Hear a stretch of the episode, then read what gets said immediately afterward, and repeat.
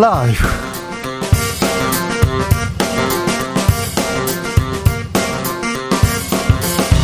2022년 8월 24일 수요일입니다. 안녕하십니까. 주진우입니다.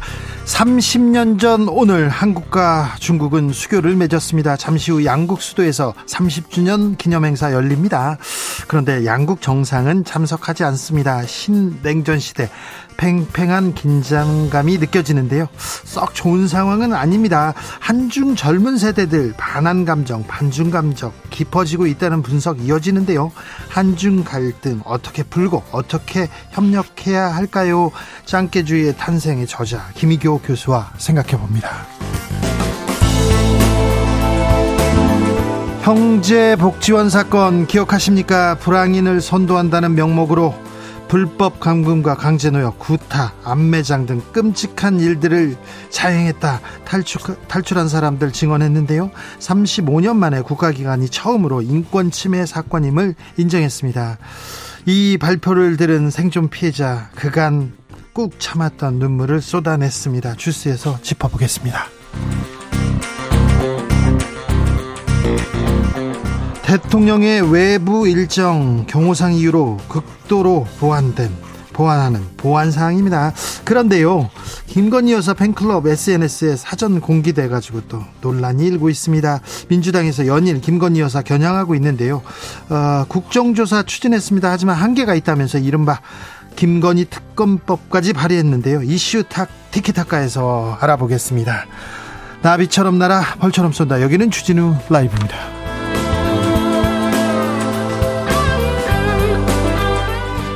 오늘도 자중자애 겸손하고 진정성 있게 여러분과 함께 하겠습니다. 전쟁은 끔찍합니다. 무섭지요. 오늘로 러시아 우크라이나 전쟁 반년이 지났습니다. 아프가니스탄은 탈레반 재집권 1년이 지났는데요. 전쟁이 길어지면서 민간인 피해 속출하고 있습니다. 아, 빨리 평화가 와야 되는데 평화를 여러분께서도 빌어 주십시오. 한반도의 평화는 어떻습니까? 우리 일상의 평화는 어떻습니까? 가정의 평화 괜찮으시죠? 다들 괜찮으시죠? 부인이 무섭다. 집에 가기 좀 힘들다. 집 나왔다 이런 분들도 어, 평화를 일단 빌어야 됩니다. 네, 싸우면 안 됩니다. 자, 여러분의 평화와 소망을 담은 문자 받아보겠습니다. 평화를 빌어보겠습니다. 샵 9730 짧은 문자 50원, 긴 문자는 100원이고요. 콩으로 보내시면 무료입니다. 그럼 주진우 라이브 시작하겠습니다.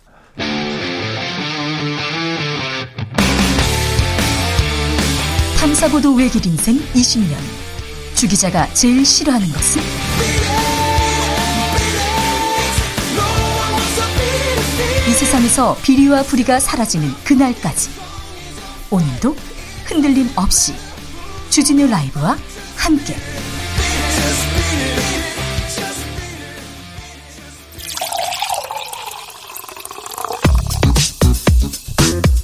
진짜 중요한 뉴스만 쭉 뽑아냈습니다. 주스 정상근 기자 어서 오세요. 안녕하십니까?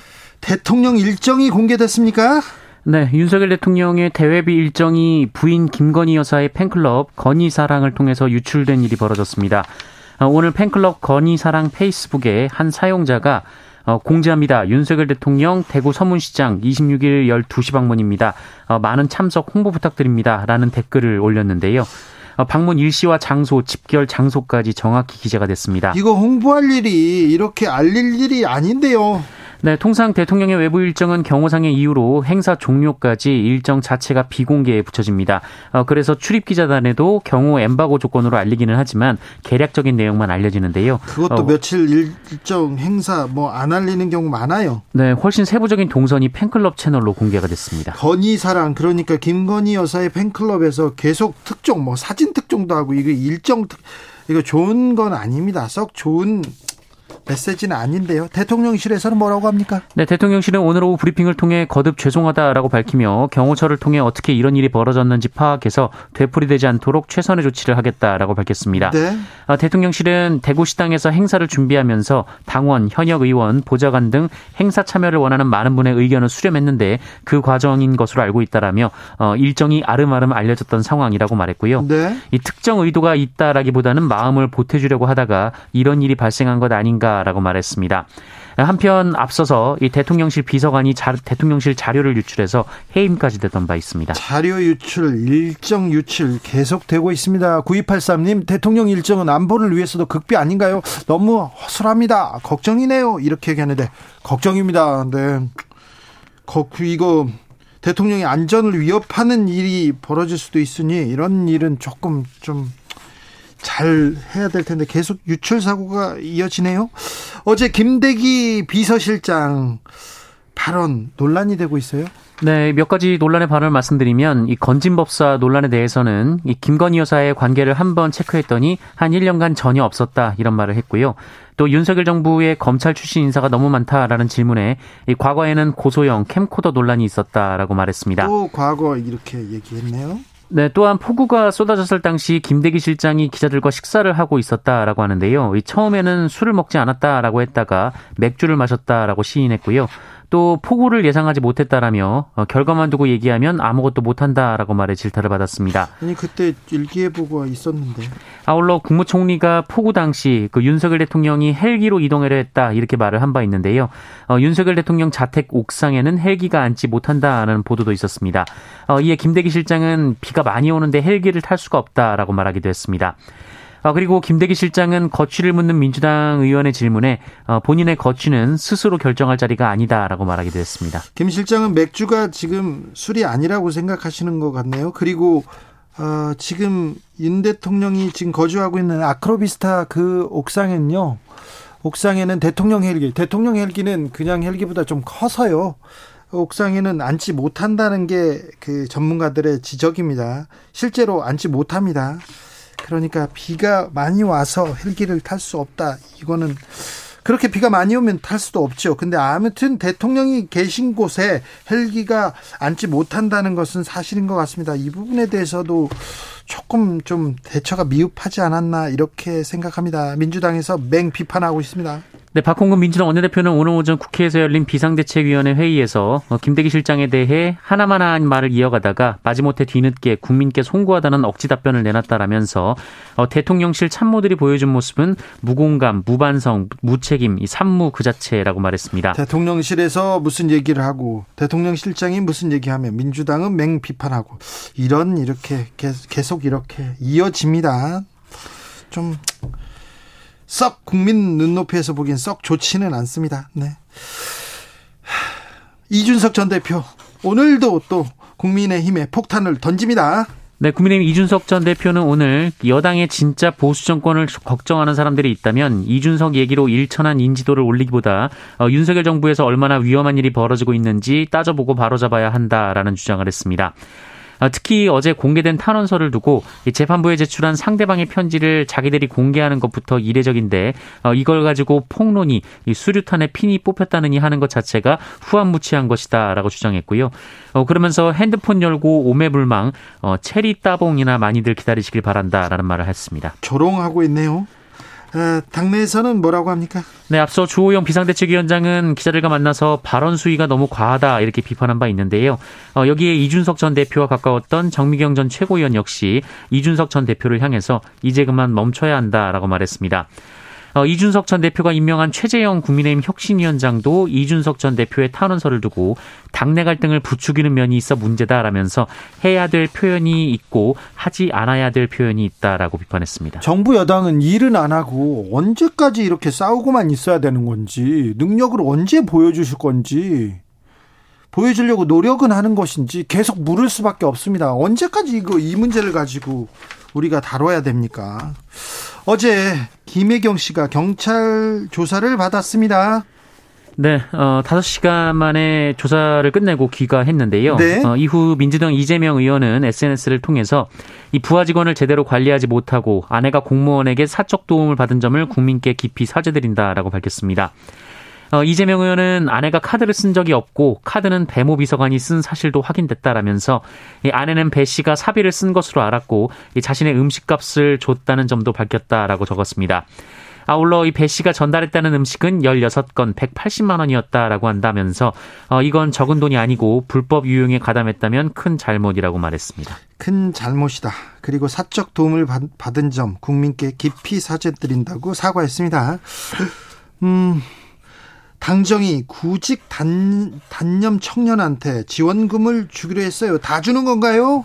네, 어, 내년도 예산안에 구직 의혹 고취 프로그램을 이수한 이 구직 단념, 천, 단념 청년에게 300만 원의 도약 준비금을 지급하고 또 저소득층 에너지 바우처를 50% 인상하는 내용 등을 어, 예산에 반영하기로 했습니다. 그러니까 자 구직을 단념한 사람한테 다 주는 게 아니라 자 구직 의혹 고치 프로그램 그러니까 구직하려고 노력하는 사람한테 주는 거네요. 네, 그렇습니다. 구직 활동을 단념한 청년들을 고용 시장으로 이끌어내려는 취지라고 하고요. 예. 어, 또한 청년들을 전세 사기 위험으로부터 보호하는 안전망을 확보하기 위해 이 청년들의 보증보험 가입비 월 6만 원을 지원하기로 했습니다.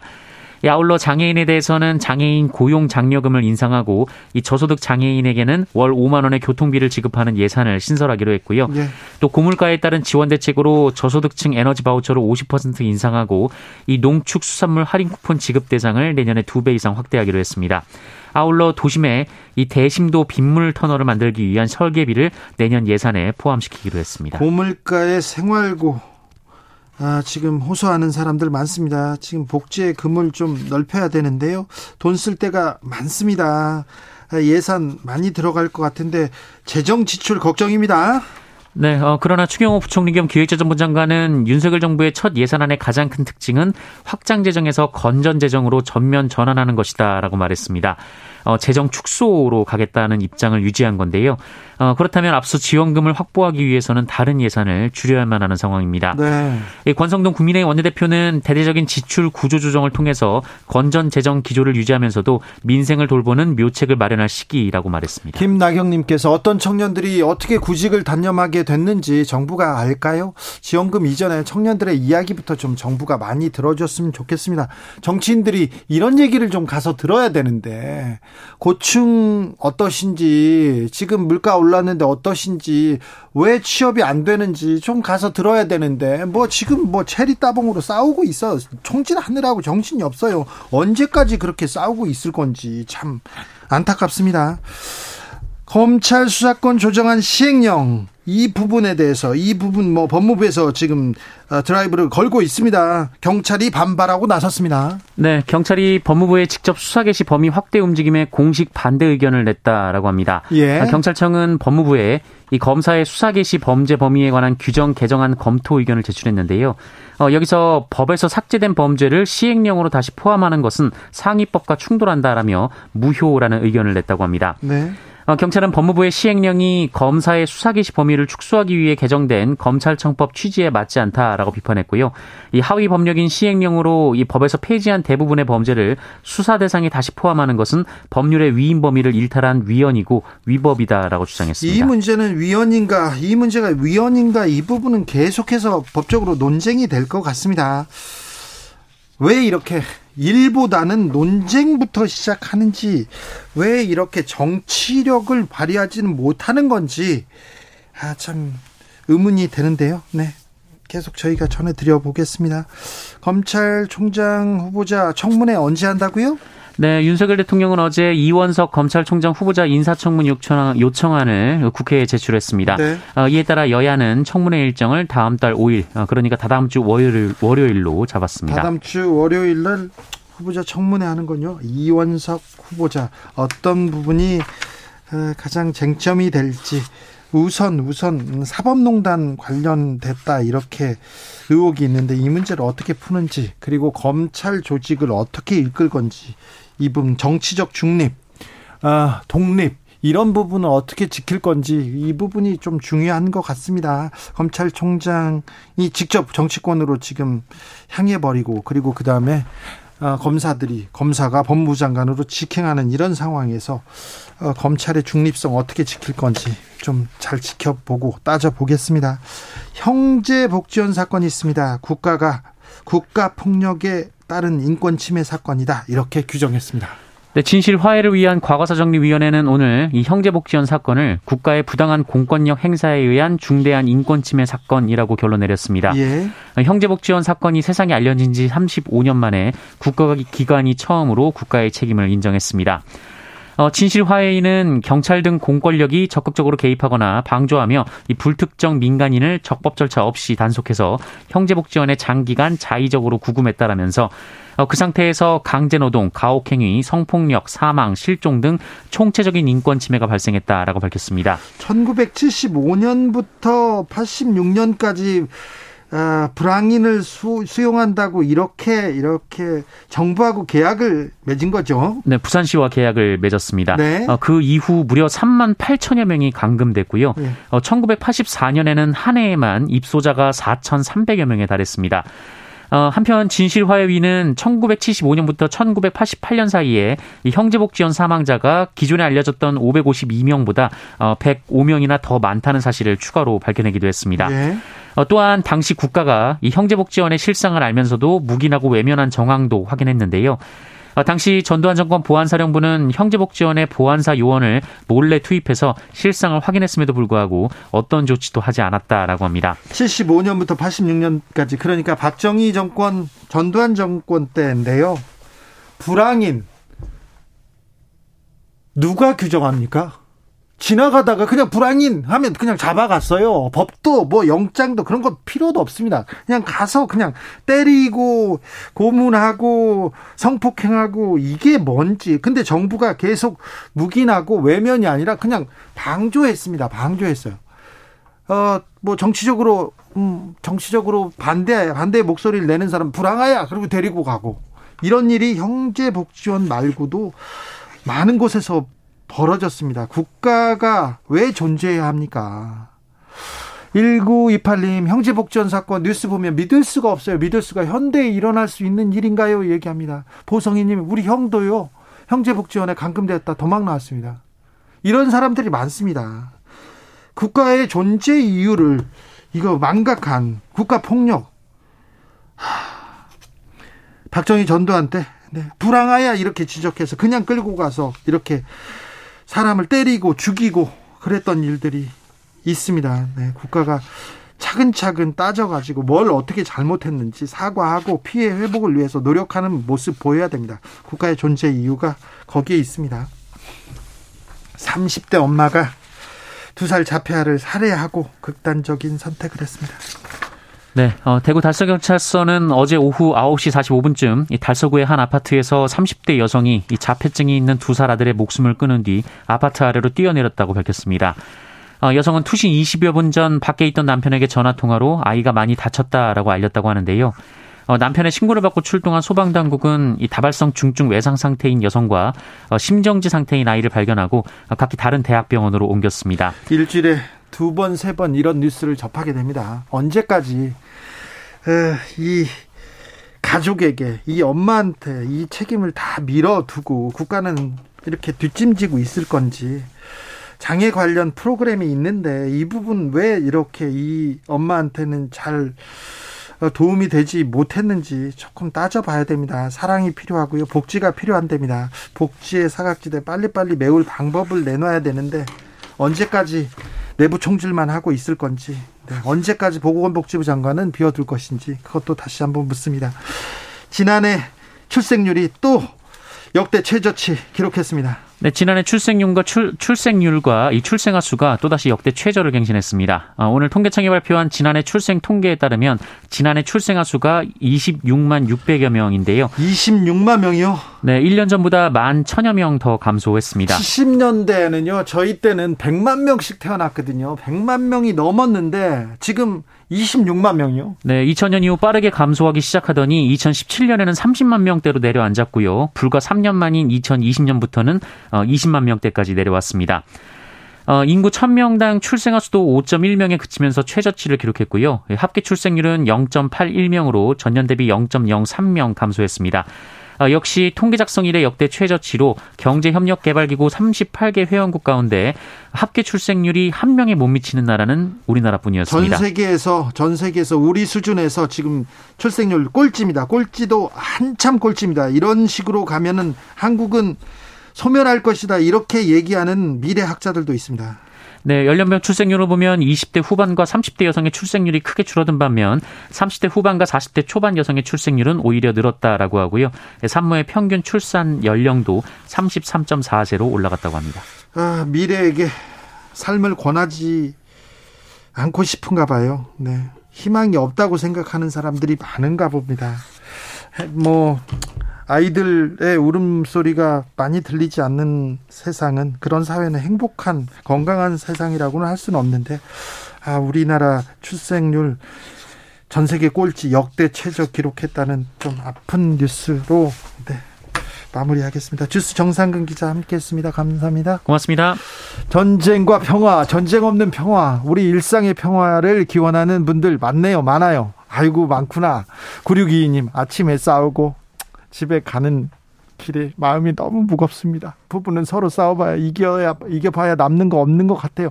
그러니까요, 싸워봐야 화내봐야 화내는 사람이 지는 거예요. 싸우는 사람이 지는 겁니다. 얼마나 불편해요. 그 마음 이렇게 풀 때까지 얼마나 얼른 가서 좀 풀어주세요. 네, 0147님 내일 이사합니다.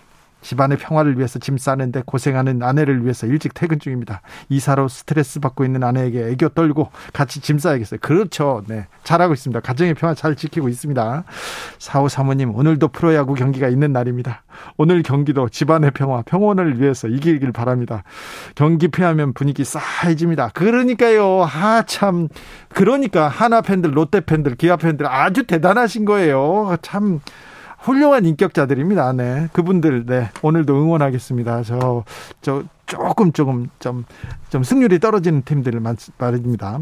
3050님, 전쟁의 반대는 평화가 아니라 일상이라고 생각합니다. 일상의 소중함, 오늘도 느끼면서 살아갑니다. 그렇죠. 일상의 소중함.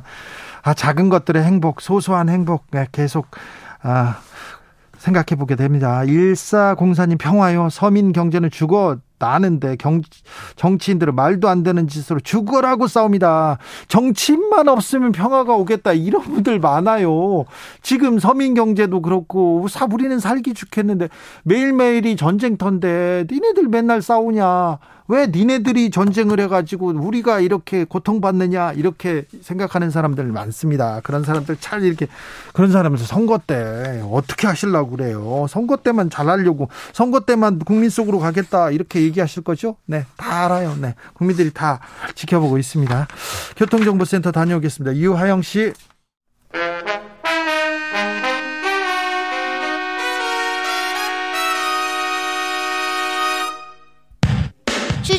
라이브 돌발 퀴즈. 오늘의 돌발 퀴즈는 객관식으로 준비했습니다. 문제를 잘 듣고 보기와 정답을 정확히 적어 보내주세요. 미국 항공우주국이 처음으로 이것의 소리를 공개했습니다. 지구에서 약 2억 4천만 광년 떨어진 페르세우스 은하단의 중심에 있는 이것 음향을 담은 34초 분량의 영상을 올린 건데요. 천상의 아름다움이다, 오사카다 등 다양한 감상평이 나오고 있습니다. 강한 중력에 의해 빛조차 빠져나올 수 없어서 검게 보이는 천체를 뜻하는 이것은 무엇일까요? 보기 드릴게요. 1번 황홀, 2번 웨딩홀, 3번 블랙홀. 다시 들려드릴게요. 1번 황홀, 2번 웨딩홀, 3번 블랙홀. 샵 9730 짧은 문자 50원 긴 문자는 100원입니다. 지금부터 정답 보내주시는 분들 중 추첨을 통해 햄버거 쿠폰 드리겠습니다. 주진우 라이브 돌발 퀴즈 내일 또 만나요.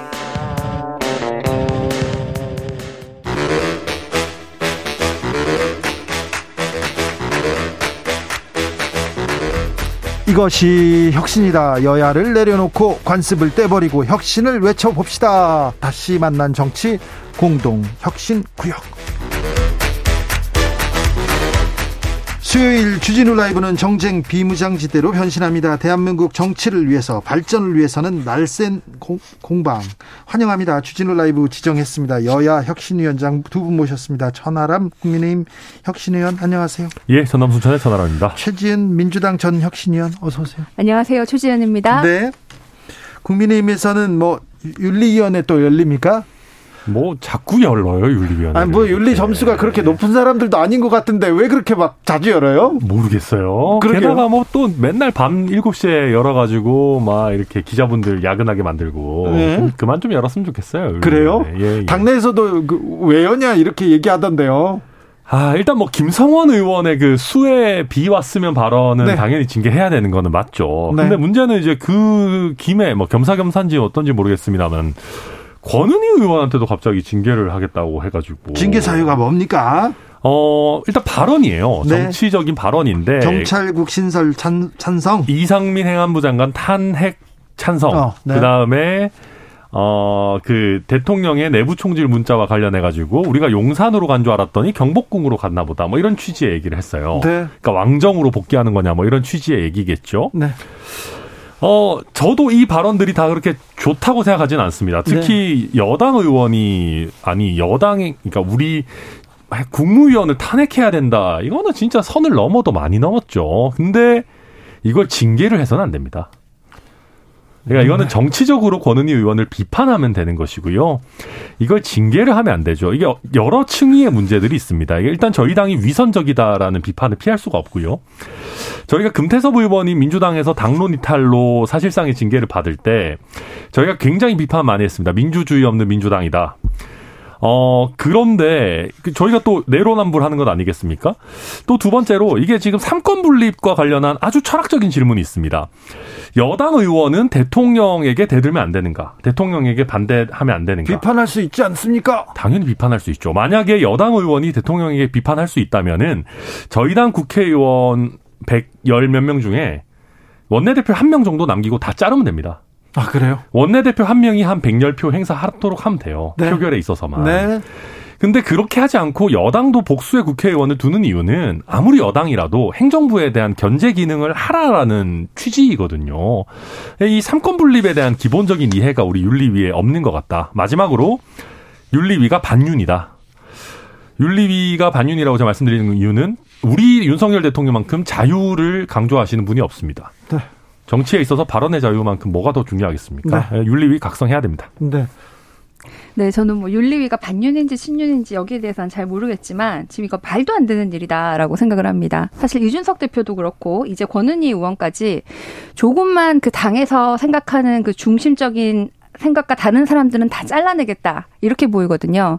그래서 사실은 0.73% 차이로 최소표 차로 이긴 대통령이 당선하신 대통령이 중도 확장이라든지 조금 더 다른 사람을 포용하고 이러면서 넓혀 나가야 되는데 다 의견이 다른 사람들은 다 잘라내고 심지어는 이 정책적으로 충분히 논란이 될 만한 경찰국 신성 신설에 대해서 당 내부에서도 찬반 토론, 을 뭐 밤새워서도 하고 뭐 이렇게 한 다음에 이걸 내놔야 되는데 그런 거 없이 밀어붙이고 거기에 대해서 반대하는 사람은 잘라내겠다라고 하는 게 이게 무슨 민주주의냐라는 생각이 들고요. 그런데요, 예. 이 윤리위원회 열릴 때 밤에 열릴 때 이게 이준석 전 대표한테 향할 것이다 이렇게 얘기했어요. 사실 어, 뭐 당에 직격탄을 날린 걸로 하면 또 이준석 대표 아닙니까? 이준석 대표가 신군부 발언도 했고요. 이런 일 반복되면 또 그게 신군부 또 얘기합니다. 그런데 이준석 대표는 윤리위원회에서 이렇게 안 다릅니까? 그게 저는 이준석 대표 기술인 것 같아요. 그래요? 네, 그러니까 이준석 대표 얘기가 비유나 이런 것들이 굉장히 세고 뭐 좋게 보면 찰지고 이럴 때들이 있는데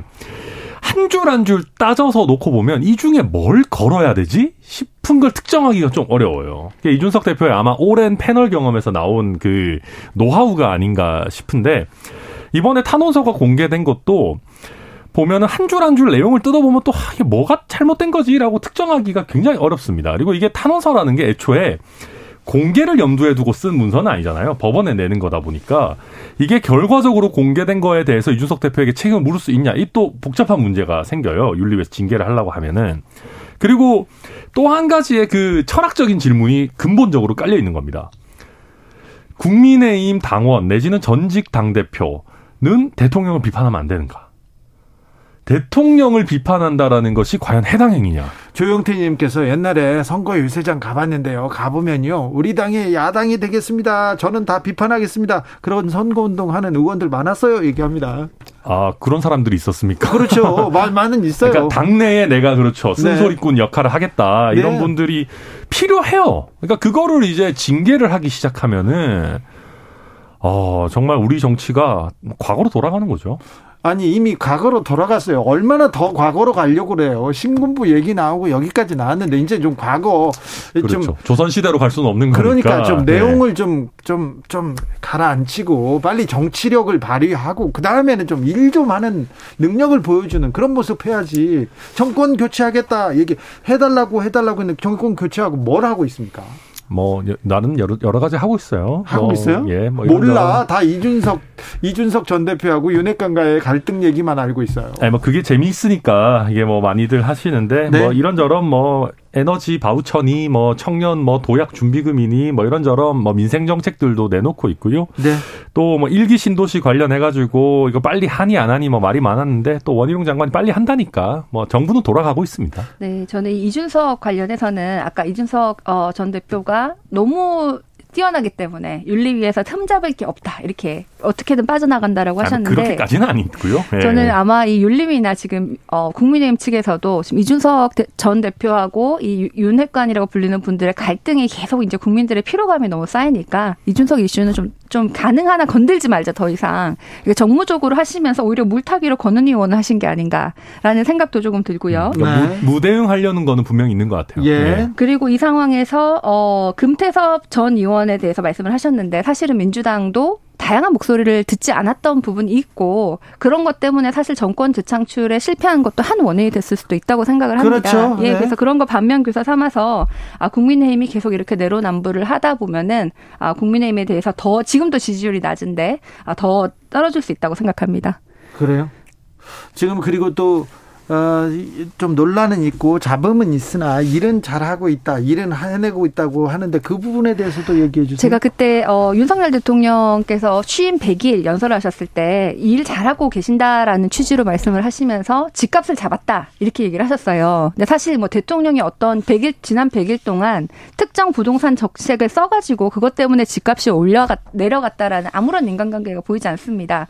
다만 지금 그 코로나 이후에 과잉 과, 너무 많이 풀려 있던 유동성이 다시 줄어들고 있고 특히 금리가 올라가고 있고 이러면서 너무 많이 올라갔던 집값이 조금 가격이 이제 올라가는 게 안 올라가고 일부 지역에서는 떨어지고 이런 양상이 보이는데 마치 이것을 일은 잘한다라고 해석을 하는 것은 그냥 그 순간에 있었다고 그게 다 대통령이 하신 건 아니지 않습니까? 그래서 일을 잘한다라고 하시기엔 아직까지 사실은 시간도 짧았고 우리가 더 지켜봐야 되겠지만 아, 아직까지 일을 잘 하고 계시다라는 것을 우리가 체감할 만큼 느낀 것은 없고 또 그럴 만한 구체적인 정책이나 비전을 뭐 내놓으신 것도 아직까지는 많지 않고 지금 뭐 인선도 아직까지 안 됐고 취임 100일 이후에 다 내각이 충분히 구성 안 된 유일한 대통령이라는 거 아닙니까?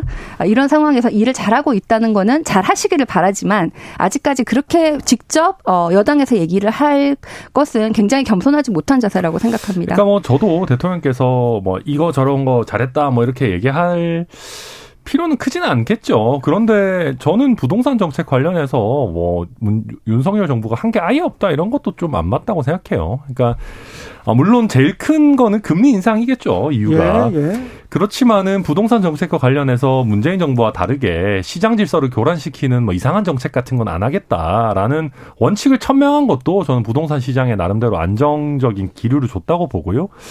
뭐 탈원전 정책 이런 거 이제 뒤엎은 거 이런 부분도 분명히 뭐 당연히 뭐 공으로 평가할 부분들도 있을 겁니다. 그래서 윤석열 정부가 뭐 모든 거를 안 하고 있다거나 이런 것은 분명히 아니다. 그래서 또 앞으로 시간이 가면 갈수록 평가할 지점들이 더 많이 쌓일 거다. 뭐 말씀드리겠습니다. 어제 뭐 교육부 장관, 복지부 장관 공석에 대해서는 이만큼 하고 넘어가고요. 어제 대통령실에서 김대기 대통령 비서실장이 나와서 이런저런 얘기를 했습니다. 민주당에서는 또 비판하고 있고요. 아, 김대기 실장의 얘기 어떻게 들으셨습니까? 뭐 저는 뭐 원래 대통령실은 공개 채용하지 않는다 뭐 이런 취지의 말씀을 하셨다고 들었는데 지금까지 역대 어느 대통령도 이렇게까지 검찰 출신이 그러니까 꼭 뭐 어느 대통령이든 자기 출신, 자기 측근이 아니면 같은 성향을 가진 사람이 이렇게 많이 분포한 적이 있었나라고 생각해 보면 없습니다. 그래서 검찰 출신이 뭐 심지어는 그 대통령실의 총무비서관 뭐 아니면 인사검증도 한동훈 장관 밑에 뭐 이 모든 게 너무 검찰에 어 들어가 있다 보니 금융 관련된 일을 하는 분도 검찰 출신이 하시고 뭐 이런 이런 것에 대해서 국민들이 보셨을 때는 아, 이거 좀 이상하다라고 충분히 생각할 수 있는 것이고요.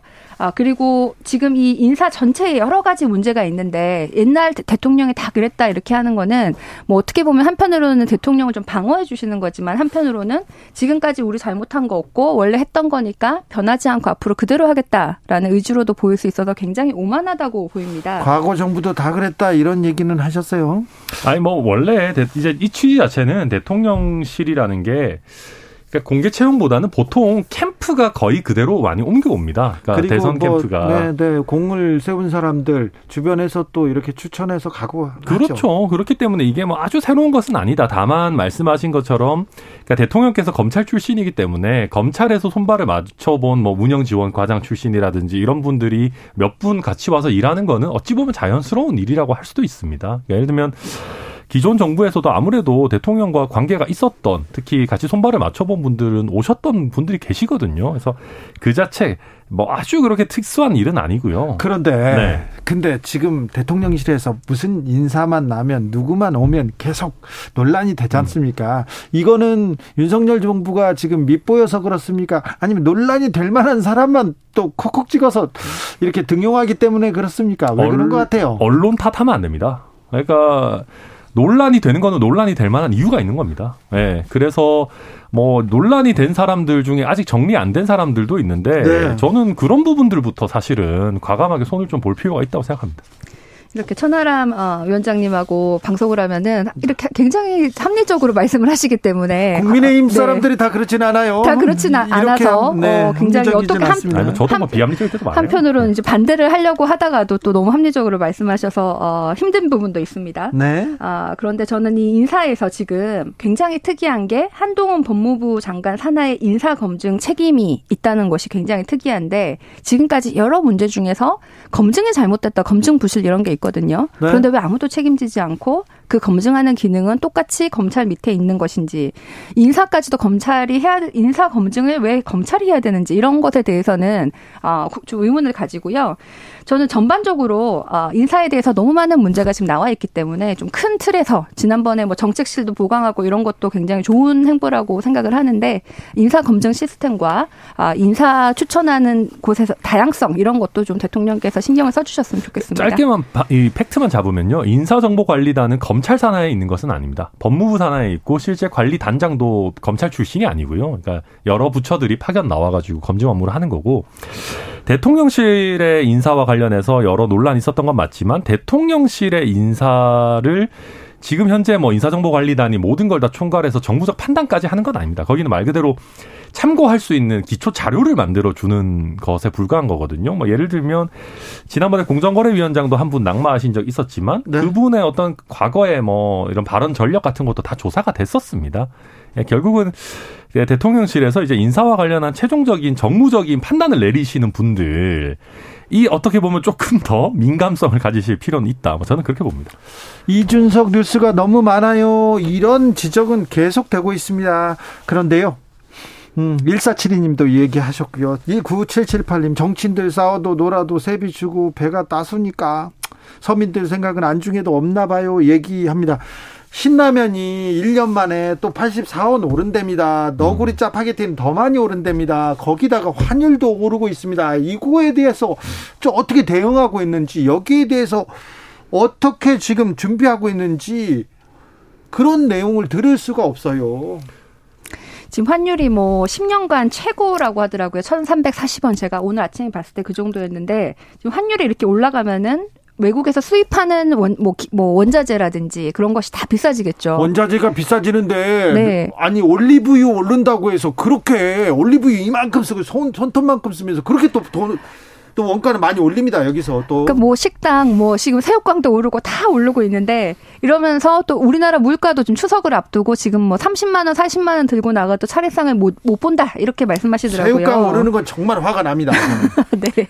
그런데 거기다가 또 어, 지금 미국 같은 경우에는 이미 금리를 올렸는데 한국보다 금리가 더 높으니까 한국 돈이 미국으로 빠져나가고 이러면서 오히려 환율은 더 올라가고 지금 이 우리는 금리를 더 올릴 수밖에 없고 그래서 고금리, 고환율, 고물가 이 삼고 현상이 계속될 거라고 보이고 아마 이제 좀 물가가 꺾이면은 내년 중반부터는 조금 안정이 될지 모르겠지만 그때까지는 이 현상이 좀 이어질 거라고 보이거든요. 그래서 특히 이제 연끌을 하셨던 분들이라든지 이제 이제 금리 때문에 가, 과한 어, 월급을 많은 그 월급을 뭐 이자로 납부하셔야 된다 되는 분들이라든지 또 소득이 이제 임금은 그대로 있는데 물가가 올라간 일반 국민들의 경우에는 이게 지금 굉장히 힘든 상황인데 그러니까요. 여기에 대해서 어떻게 하면은 좀 이런 분들을 지원해 주실 건지에 대해서 맞 춤형 정책이 좀 필요하다고 생각합니다. 그래서 지금 말씀하신 뭐 정부가 최근에 말한 저소득 에너지 파우처 이런 것도 굉장히 좋은 것 같고 또 아, 청년에게 도약 준비금 이런 것도 굉장히 좋은 것 같은데 이 한두 개가 아니고 조금 더 많은 구체적으로 우리가 재정만큼은 지금은 재정 건전성을 얘기할 때가 아니라 재정을 좀 풀어서 힘드신 분들한테 도와드리고 통화 정책이 물가가 올라가고 금리가 올라갈 수밖에 없으니까 통화로는 물가를 잡되 재정으로는 취약계층을 좀 보호하는 아, 그런 정책이 있었으면 좋겠는데 아직까지 재정에 대한 대책은 뭐 옛날에 뭐 문재인 정부 때 너무 빚을 많이 내가지고 지금 뭐 빚을 좀 줄여야 된다든지 아니면 뭐 오히려 법인세를 낮춘다든지 이렇게 조금 다, 다른 방향으로도 조금 보이는 것 같아서 여기에 대해서는 정부가 좀 아, 명확한 아, 비전이라든지 구체적인 방안을 좀 제시해 주셨으면 하는 바람입니다. 큰 틀에서는요. 그러니까 물론 이제 그 물가와 관련한 이런 부분들은 거시경제 영역이기 때문에 이게 사실은 통화 정책 빼고 쓸 수 있는 카드가 그렇게 많지는 않습니다. 그러니까 말씀하신 것처럼 뭐 예를 들면 투자 실패하신 분들을 우리가 재정을 다 동원해가지고 다 구제해드리고 할 수는 없죠. 본인의 위험 부담 하에 이제 하는 것도 있을 거고 다만 그분들의 개인적인 위험이 사회화가 이제 사회적으로 큰 문제를 일으키고 과거에 이제 서브프라임 모기지 같은 어떤 어, 우리 경제의 펀더멘털을 건드리지 않도록 뭐 잘 관리는 해야 되겠습니다만은 어찌됐든 저희 정부의 방침 자체는 어, 특히 이 경제 침, 경기 침체로 인해서 고통을 특히 많이 받는 저소득층을 두텁게 보호하자라는 입장이고 그런 의미에서도 이번에 뭐 추석을 앞두고 추석 장을 볼 수 있는 뭐 이런저런 어떤 바우처라든지 혜택이라든지 이런 것들을 좀 확대하겠다라는 것이고 근본적으로는 제가 봐도 이 경기 사이클이 한 번은 좀 지나가야 되지 않을까. 아, 정부로서도 나름대로 할 수 있는 거는 최대한 열심히 하고 있다. 뭐 말씀드리겠습니다. 하고 있는 게 좀 안 보여서요, 안 느껴져서요, 얘기합니다. 이정욱님 라면값 대부분 오르죠. 3829님 요즘 식당에서 만 원 넘는 한 끼 진짜 많아요. 음. 만원 가지고 먹을 수 있는 게 없어요.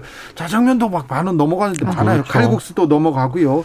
498, 498님 복지 사각지대 아직도 너무 많습니다. 세모녀 사건도 그렇고요. 세모녀 사건도 또 이런 일이 계속 벌어지고 있고요. 또 택시 잡는 것도 택시비를 뭐 네. 4배 불러도 못 잡는다고 합니다. 이거 좀 챙겨주세요. 뭐 하고 있습니까? 정치권. 정치권에 국민들은 하소연할 수밖에 없는 거 아닙니까? 정확합니다. 저도 택시 잡느라 진짜 너무 힘듭니다, 요새. 저는 그래요? 특히 막 차 타고 용산역에 올라올 네. 때가 많거든요. 네. 네. 그러면은 이게 지하철이 끊기니까 택시가 정말 안 잡혀서 막 1시간 반 서 있고 그래요, 새벽에. 아무튼 그건 이제 제 힘든 건 제가 알아서 하면 되는 건데 그러니까 결과적으로는 우리가 택시비 에 대한 좀 재검토도 어느 정도는 필요한 겁니다. 근데 지금 물가가 오르는 상황이다 보니까 택시비를 올리자는 얘기를 못 하고 그러니까 택시 기사님들 수급이 어려워지는 게 참 어려운 상황들인데 어쨌거나 원희룡 장관이 뭐 강제 배차까지 검토하겠다라고 할 정도로 일단 정책 수단을 강구하고 있으니까 좀 지켜보셔야 될 것 같고 그리고 지금 같은 때는 사실 공정거래위원회의 역할도 중요합니다. 이 아까 뭐 과자나 뭐 이런 여러 가지 뭐 라면 이런 거 말씀하셨는데 이분들이 물론 뭐 많이 가격 올리는 거 참는 것도 있겠습니다만은 원료비 오른다 하면 그 핑계로 막 또 다 같이 막 우르르 담아파실 때도 있거든요. 또 같이. 원료비 내, 떨어진다고 해서 또 깎아주는 건 아니지 않습니까? 그러니까요. 야, 그러다 보니까 이런 부분들 혹시 경제 질서에 뭐 위반 없는지도 잘 살펴봐야 되겠습니다. 그러게요. 네, 공정거래위원장은 얼마 전에 임명됐기 때문에 이제 빨리 살펴보고 이런 부분 좀, 좀 다독여 주셨으면 합니다. 5234님, 물가 오르면 서민들 특별히 서민보다 더 어려운 채 극빈층들 어려워요. 정부가 좀 돌아보셔야 됩니다. 1202님, 이 열심히 일은 안 하고 있어요. 국회의원들 좀 월급 값 좀 하세요. 정말요.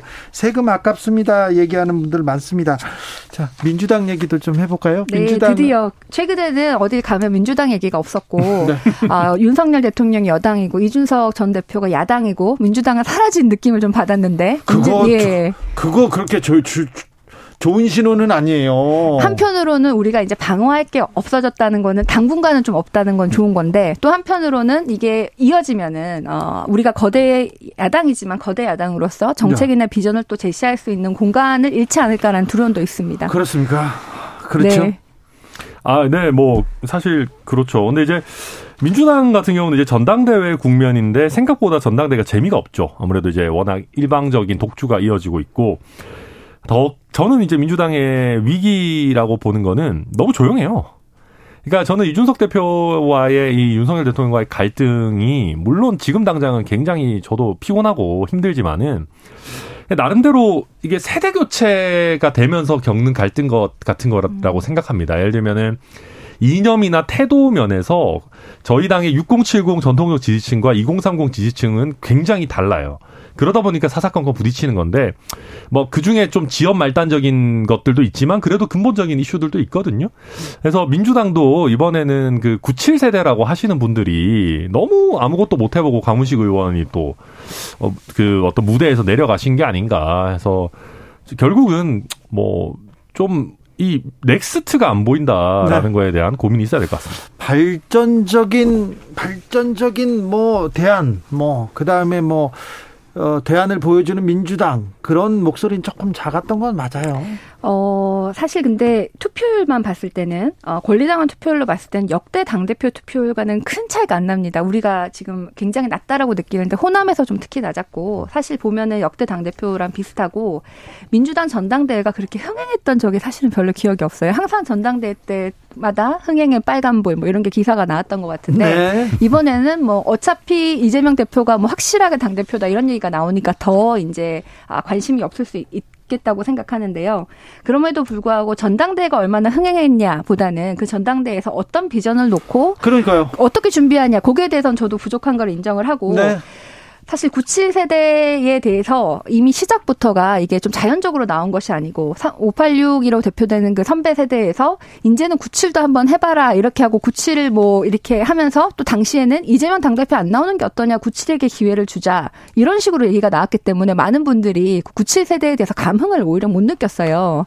차라리 뭐 97이 없이 뭐 젊은 세대 80년대생은 왜 안 되며 90년대생은 왜 안 되며 이런 이유가 없었고 민주당에서는 근데 목소리가 없어요. 민 주당에서는 지금 사실은 확실히 당 대표는 이재명 그래서 반 일을 하기에도 굉장히 부담스러운 어, 면이 있고 차뭐 반이가 아닌데 당 대표 선거 나가면은 뭐 차라리 이재명 대표를 뽑지 누가 또 뽑겠습니까? 이 구도가 그런 면도 있지만 저는 이 97세대에서 조금 아쉬운 거는 이분들이 아 이제 시작하시 더 부칠로 이렇게 프레임이 만들어졌으니까 이분들께서 앞으로 더 많은 비전을 좀 보여주시기를 바라고 또 개인적으로는 박주민 의원이 컷오프 된 게 좀 아쉬웠어요. 그 또 강훈식 뭐 대표 강훈식 대표 후보나 아니면은 뭐 우리 박용진 후보나 다 훌륭하시지만 박주민 후보도 좀 같이 들어가시고 이러면 조금 더 역동성이 있지 않았을까 그랬는데 또 컷오프가 되시고 이래서 어 앞으로 그 선수들을 봤을 때는 사실은 지금은 어 크게 많이 뭐 두각을 나타내는 분보다는 다 골고루 좋은 분이 계시는 그런 상황인데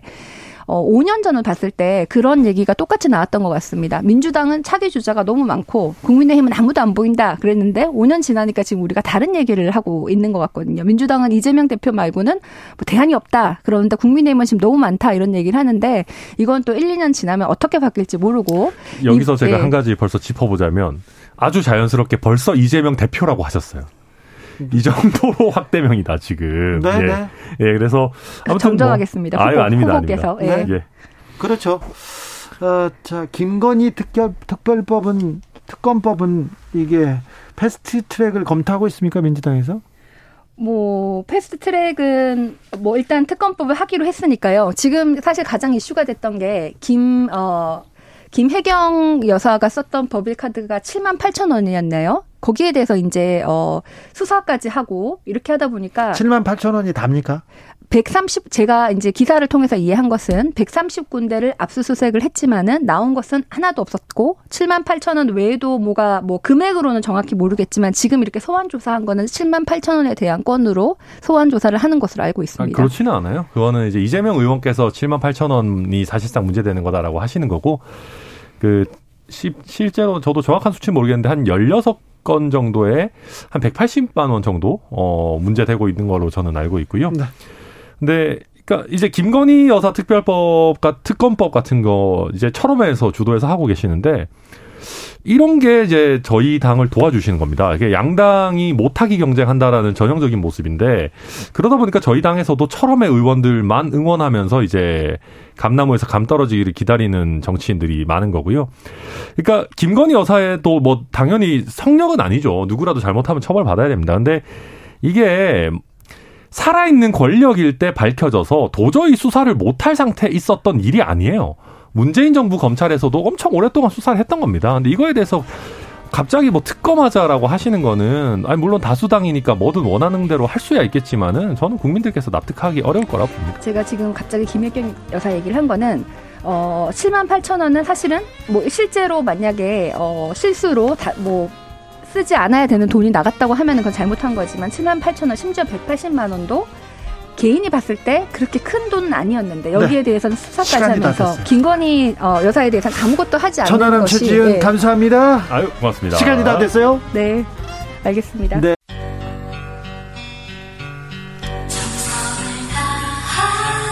정성을 다하는 국민의 방송 KBS 주진우 라이브 그냥 그렇다고요.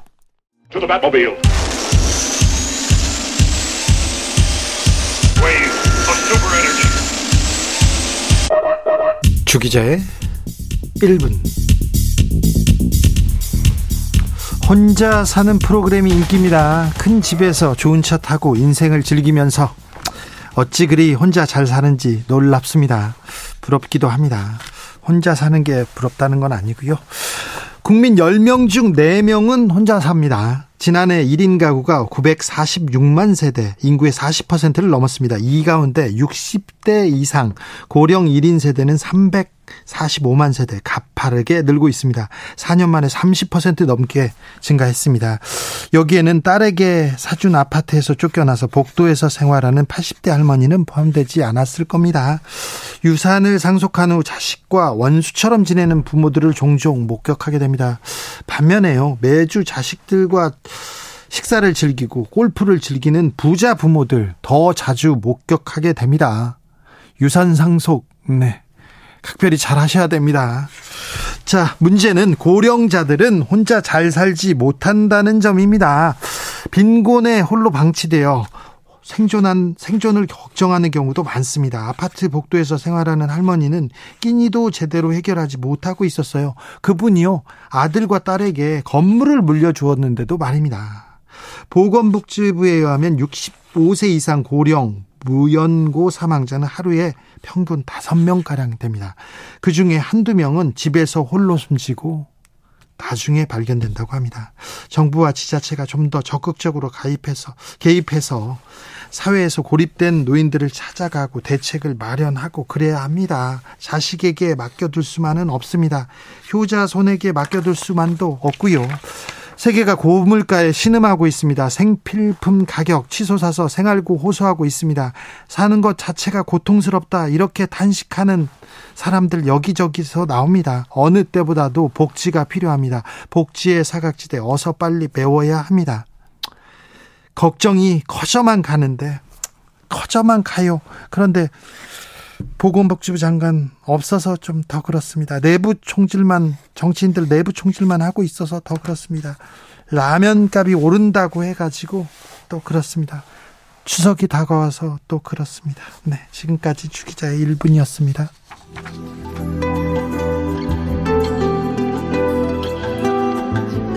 스팅 Fragile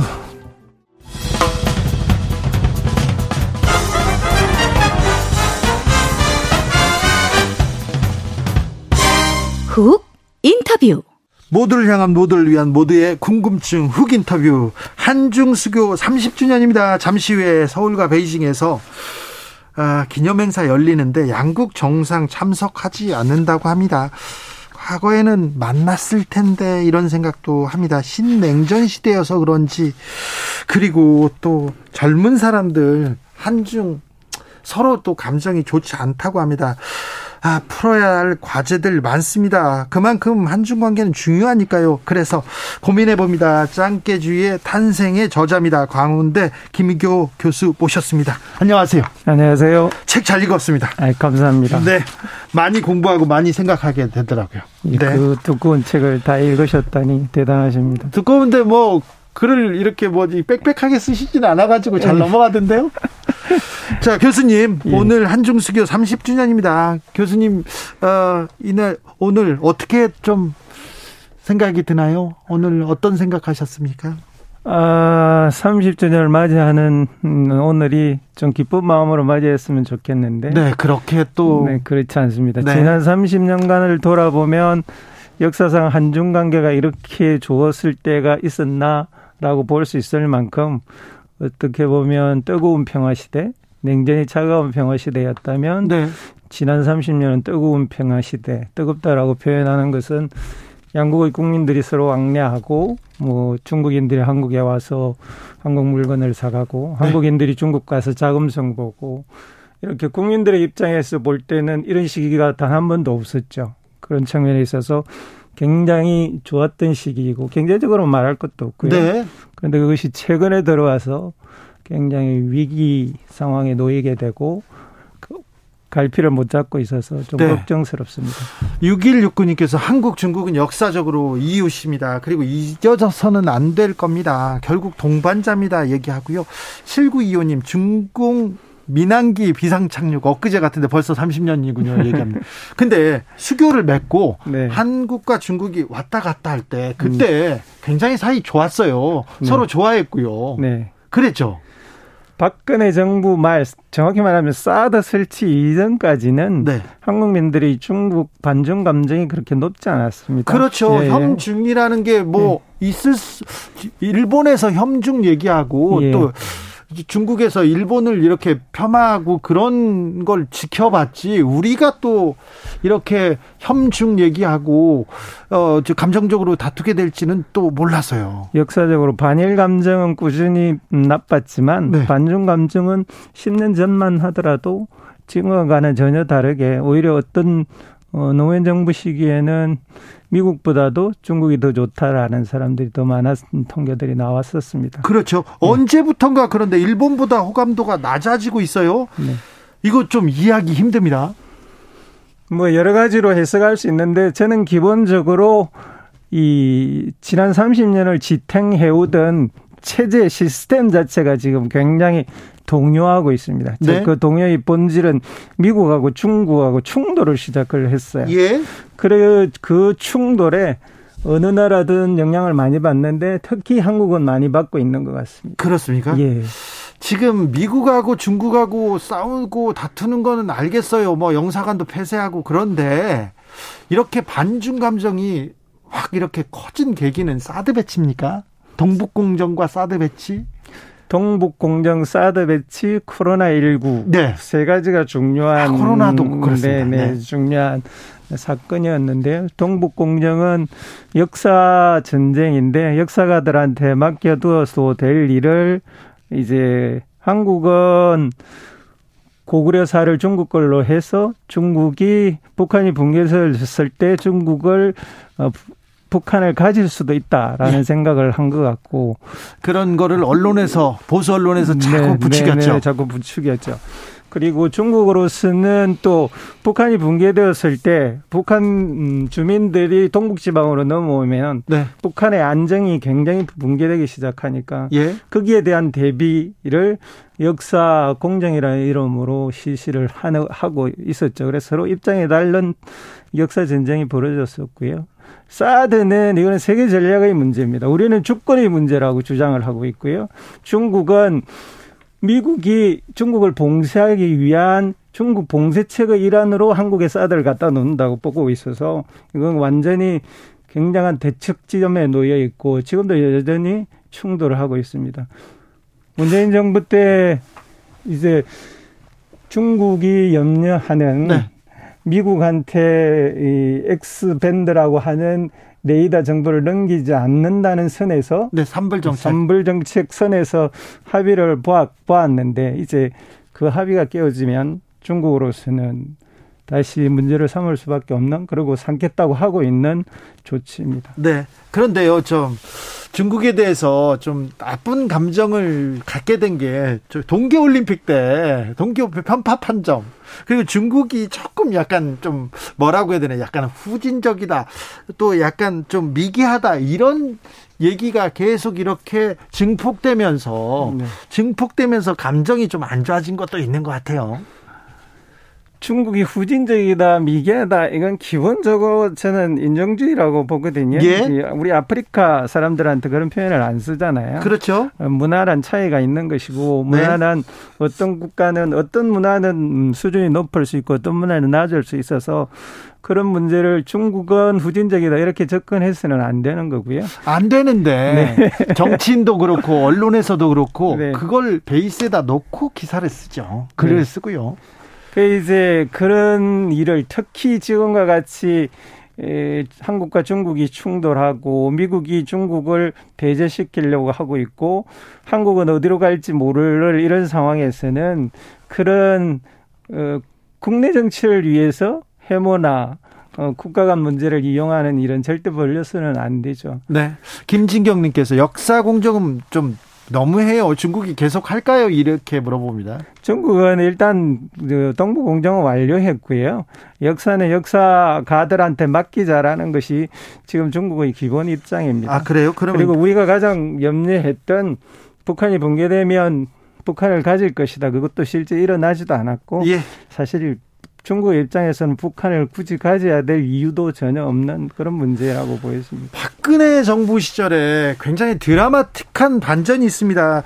어, 기억하십니까? 시진핑 국가주석하고 중국군 사열을 하지 않습니까? 네. 그때 사진 찍을 때 저기 박근혜 전 대통령이 왔다 갔다 했던 네, 네. 그때 네. 그런 상황이 있었어요. 그게 네. 굉장히 좋았는데 네. 갑자기 또 사드를 배치합니다. 이때부터 조금 좀 관계가 이렇게 조금 엇나가기 시작했습니까? 그렇죠. 사드가 단순히 박근혜 정부의 정책적 실수 혹은 뭐 정책적 결정이라고 하더라도 단순히 그게 한국 국내의 문제만 아니고요. 중국의 입장, 미국의 입장에서 보는 보면 세계 전략의 문제입니다. 미국은 중국을 봉쇄하기 위해서 두 가지를 하거든요. 지금 뭐 바이든 행정부의 표현을 빌면 가치 동맹 하나, 그리고 무방국끼리 모여서 중국을 배제시키자 하나 하고 그다음 기술 동맹, 기술 좋은 기술이라는 측면에서 중국을 어 도태시키자라는 두 가지 측면으로 보, 벌어지고 있는데 네. 그때 사드 설치를 중국은 첫 번째 저 미국이 중국을 봉쇄하기 위한 전략의 하나로 한국에 사드를 갖다 놓는다라고 뭐 판단을 했던 겁니다. 예. 그러니까 단순히 한국과 중국의 문제가 아니라 한국과 미국 한편과 중국의 문제로 중국은 보았던 거죠. 그러니까 중국에서는 굉장히 위협적인 중국에서는 크게 두려움을 가질 수밖에 없는 조치였습니다. 네. 어, 짱깨주의 탄생을 이렇게 쓰셨어요. 이 책을 문재인 대통령이 왜 추천했을까요? 뭐 제가 어떻게 그 고견을 알겠습니까? 저는 알겠는데. 그러세요. 네. 아마도 이 책이 이 지금 굉장히 복잡한 외교 지행을 우리의 관점에서 해석해 보려고 노력을 했고 그 우리의 관점 중에서 특히 한국이 평화 체제를 구축을 해야 된다라는 관점에서 노력했다라는 점에 좋게 봐주지 않으셨나 그렇게 생각합니다. 추천하자마자 그런데 또 언론에서 좀 비판적인 글들이 좀 나오더라고요. 뭐 진보 신문, 보수 신문 다 해서 엄청난 아마도 올해 들어서 이렇게 많은 평가들이 쏟아진 책은 아마 없었을 것이라고. 아니 그러면서 그러면서 토론하면서 또 생각해보는 기회를 갖고 그래서 뭐 교수님의 생각이 이렇게 좀 전해지고 그렇지 않을까요? 그 저로서는 다행스러운 것은 제가 던지고자 했던 문제 제기를 어, 초기에 반발 과는 예. 달리 언론에서도 학계에서도 진지하게 고민을 시작해주고들 계셔서 네. 어, 굉장히 반갑 반갑고 고마운 일들로 진행되고 있습니다. 네. 예. 자, 한국에 대한 중국의 정서는 어떻습니까? 중국 사람들이 한국을 어떻게 봅니까? 우리가 3대 7로 70%가 중국 싫다. 라고 말을 한다면 중국은 그 딱 반대입니다. 네. 70%가 한국은 좋아요라고 말해요. 그전에는 한국이 엄청 좋아요였는데 지금 그전에, 좋아. 그전에는 한 90% 이상 그렇죠. 사람들이 그렇죠. 좋아요였는데 좀 떨어지기는 했지만 예전에 70% 정도는 국민들은 좋아한다고 하고요. 그렇죠. 예. 너희들 왜 그래? 중국 진짜 그렇게 생각해? 그런데 중국 사람들은 중국은 인구가 많아 그렇게 생각하는 사람도 있지만 한국 다 좋아해 이렇게 얘기하더라고요. 예. 아, 그러, 자, 그렇습니다. 어찌 됐든 중국과 우리나라는 잘 지내야 됩니다. 미국과 중국이 좀 갈등 속에서도 우리는 잘 선택해야 되는데 이 외교의 핵심이라고도 볼 수 있습니다. 자, 윤석열 정부의 아, 중국 정책, 중국을 바라보는 태도 어떻습니까? 아, 좀 고, 극, 걱정스럽습니다. 굉장히, 굉장히 걱정스러운데요. 그러니까 바이든 행정부가 내세우고 있는 가치 동맹, 기술 동맹을 따라가겠다라는 건데요. 네. 첫 번째 문제는 이제 미국 리스트가 벌어 미국 리스크가 벌어지고 있는데 그걸 감안하지 않는다는 겁니다. 네. 그러니까 가치 동맹 하자는 게 어, 중국과 적대적 진영을 구축하자라는 건데 결국은 네. 그리고 그래서 이제 일본과 한미일 삼각 동맹 체제로 저건 나아가는 방향인데 그런 방향의 이 것들이 사실은 따지고 보면 20세기 냉전 체제로서의 기관입니다. 네. 이건 우리의 입장으로서는 전혀 좋을 것이 없는 다시 과거로서의 핵이 그리고 분단 체제의 고착과 와 같은 것으로 이어질 수밖에 없는 굉장히 나쁜 역사의 이 회기 정책이 될 가능성이 높고요. 예. 기술 동맹이라고 미국이 지금 주장하면서 치포 무슨 인플레이션 감축법 어 그리고 반도체 지원법 이런 걸 내세우고 있는데 따지고 보면 논리는 간단합니다. 중국 배제하자. 제조업은 다 미국에서 할 거다. 미국으로 와라. 이 두 가지입니다. 이 두 가지는 다 한국의 입장에서는 둘 다 부당한 요구일 뿐만 아니라 네. 국익에 굉장히 손해가 되는 일들입니다. 예. 그런 점에 있어서 그냥 맹목적으로 바이든 행정부가 내세우고 있는 이 동아시아 정책을 추종해서는 우리로서는 굉장히 암울한 미래가 올 가능성이 높은 방향으로 진행되고 있다고 보여집니다. 미국에서도 정치적으로는 저기 중국을 봉쇄하겠다 얘기하면서도 뒤로는 경제적으로는 또 손 잡고 다 할 건 하더라고요. 그런데요, 음, 네. 어, 안보는 미국, 경제는 중국 이 그 기조 우리가 계속 좀 견지하지 않았습니까? 그래서 네. 미중 관계 속에서 우리는 잘 이렇게 줄타기 외교를 잘 해야 되는데 네. 이 부분이 조금 무너져 가는 것 같습니다. 예, 당연히 이제 이제 앞으로는 그, 그 방식대로 갈 가능성이 별로 없습니다. 왜냐하면 미국이 더 이상 예. 이, 이 시스템을 만들어 놓은 미국이 더 이상 이 시스템을 끌고 가지 않겠다고 지금 나오고 있기 때문에 계속 끌고 갈 가능성은 별로 없고요. 그러면서 이제 한국이 내세우고 있는 방식이 안보는 미국으로 그냥 두고 경제는 세계화시키겠다. 즉, 어, 중국 중심의 경제를 다변화시키겠다는 건데요. 중국 중심의 경제를 다변화시키는 건 당연히 그럴 필요가 있습니다. 네. 문제는 그것을 안보는 미국을 강조하면서 중국과 디커플링 하면서 네. 하는 것이 가능하냐는 문제도 있고 예. 그렇게 되었을 때 그것이 한국의 국익에 이로울 거냐 이 두 가지 다 굉장히 심각한 문제를 안고 있습니다. 네. 그래서 어 지금과 같은 방식으로 어 향후 큰 빅 플랜 을 세우지 않는 상태에서 나아가는 건 다시 19세기로 돌아갈 수도 있는 그런 위험한 상황이다라고 저는 돌아보고 있습니다. 김신정님께서 고래 싸움에 등이 터지는 새우는 되지 말아야죠 얘기합니다. 귀여운 여인, 여인께서는 국익에 도움되는 쪽으로 가야 하는 건 맞는 것 같습니다. 그러니까요. 무엇보다도 혐오, 뭐 국가를 혐오하고 인종을 혐오할 권리는 누구한테도 없어요. 일단 혐오에서는 벗어나야 되는데 자 그러면 지금 한중 관계 어떻게 가야 됩니까? 좀 조언해 주십시오. 제가 어쩌라고 뭐 뾰족한 수가 있겠습니다만은 네. 우선은 단기적으로는 절대로 해서는 안 되는 일을부터 해야 됩니다. 네. 첫 번째로는 미국이 다시 새 판을 짜려고 하는데 그새 판이 여지껏 미국만 따라가면 되었던 시기가 지났습니다. 예. 미국이 그만 일단 힘이 부족해요. 네. 세계 GDP의 25%에서 16% 떨어져 있고, 네. 아, 아, 아, 죄송합니다. 40%에서 25%로 떨어져 있고요. 중국이 16%에서 10% 19%까지 올라가 있습니다. 네. 그리고 세계 여러 지역에 이제 더 이상 옛날처럼 미국에 고분하게 고분고분 말을 듣지 않아요. 그런 시대에 미국이 내세우던 정책을 냉전시대처럼 따라가는 것은 굉장히 위험합니다. 따라서 미국이 원한다고 하더라도 이게 국익에 이루어진지를 우선 따져 봐야 되고요. 네. 중국에 대해서는 중국을 있는 그대로 보려는 노력을 해야 됩니다. 네. 중국은 우리가 싫더라고 하더라도 이미 G2의 힘을 가지게 되었고 네. 그 힘이 어떻게 쓰여지느냐에 따라서 우리의 미래와도 굉장히 큰 영향력을 발휘합니다. 따라서 우리가 이게 미국이든 중국이든 해모로 계속 대하면 그것을 제대로 평가할 수 있는 현실적인 눈을 잃어버리게 됩니다. 그렇죠. 예. 누구와 혐오로 이렇게 대화할 수 있습니까? 예. 혐오로 친구가 될 수는 없습니다. 예. 지금 위기의 시대일수록 네. 훨씬 더 냉철하게 상황을 판단해야 될 시기라고 보였습니다. 지금 위기일수록 더좀 네. 냉정하게. 네, 네. 알겠습니다. 루나 김님께서 어차피 이사도 못 가는데요. 아무튼 못마땅한 이웃이면요. 물건도 좀 잘 팔아주고 잘 지내, 지내는 게 좋긴 합니다. 어차피 이사 못 가니까. 근데 시비 걸면 절대 지지 말아야 합니다. 이렇게 얘기하는데 이렇게 하면 됩니까?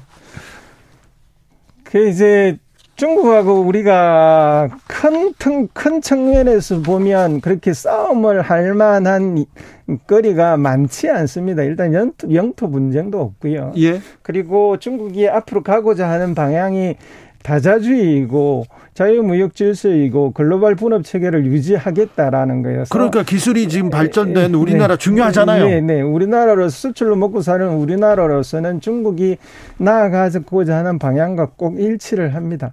다만 지금 중국이 제조업에서 기존에 한국이 우위에 있던 것을 역전시켜서 중국이 우위에 나가는 것에 대한 위협감, 공포감 같은 것은 자연스럽게 가지게 마련인데 네.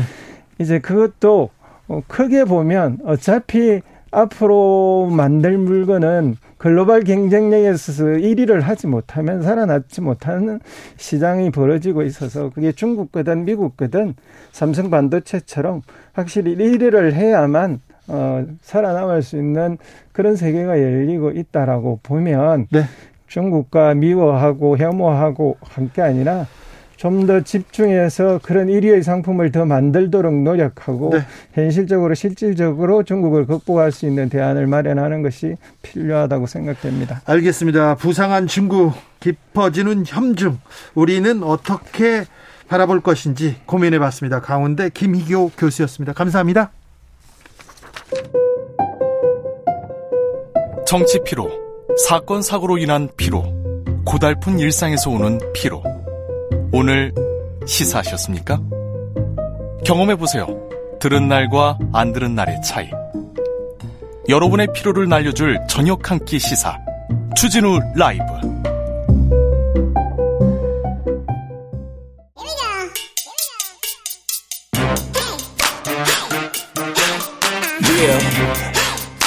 뉴스를 향한 진지한 고민 기자들의 수다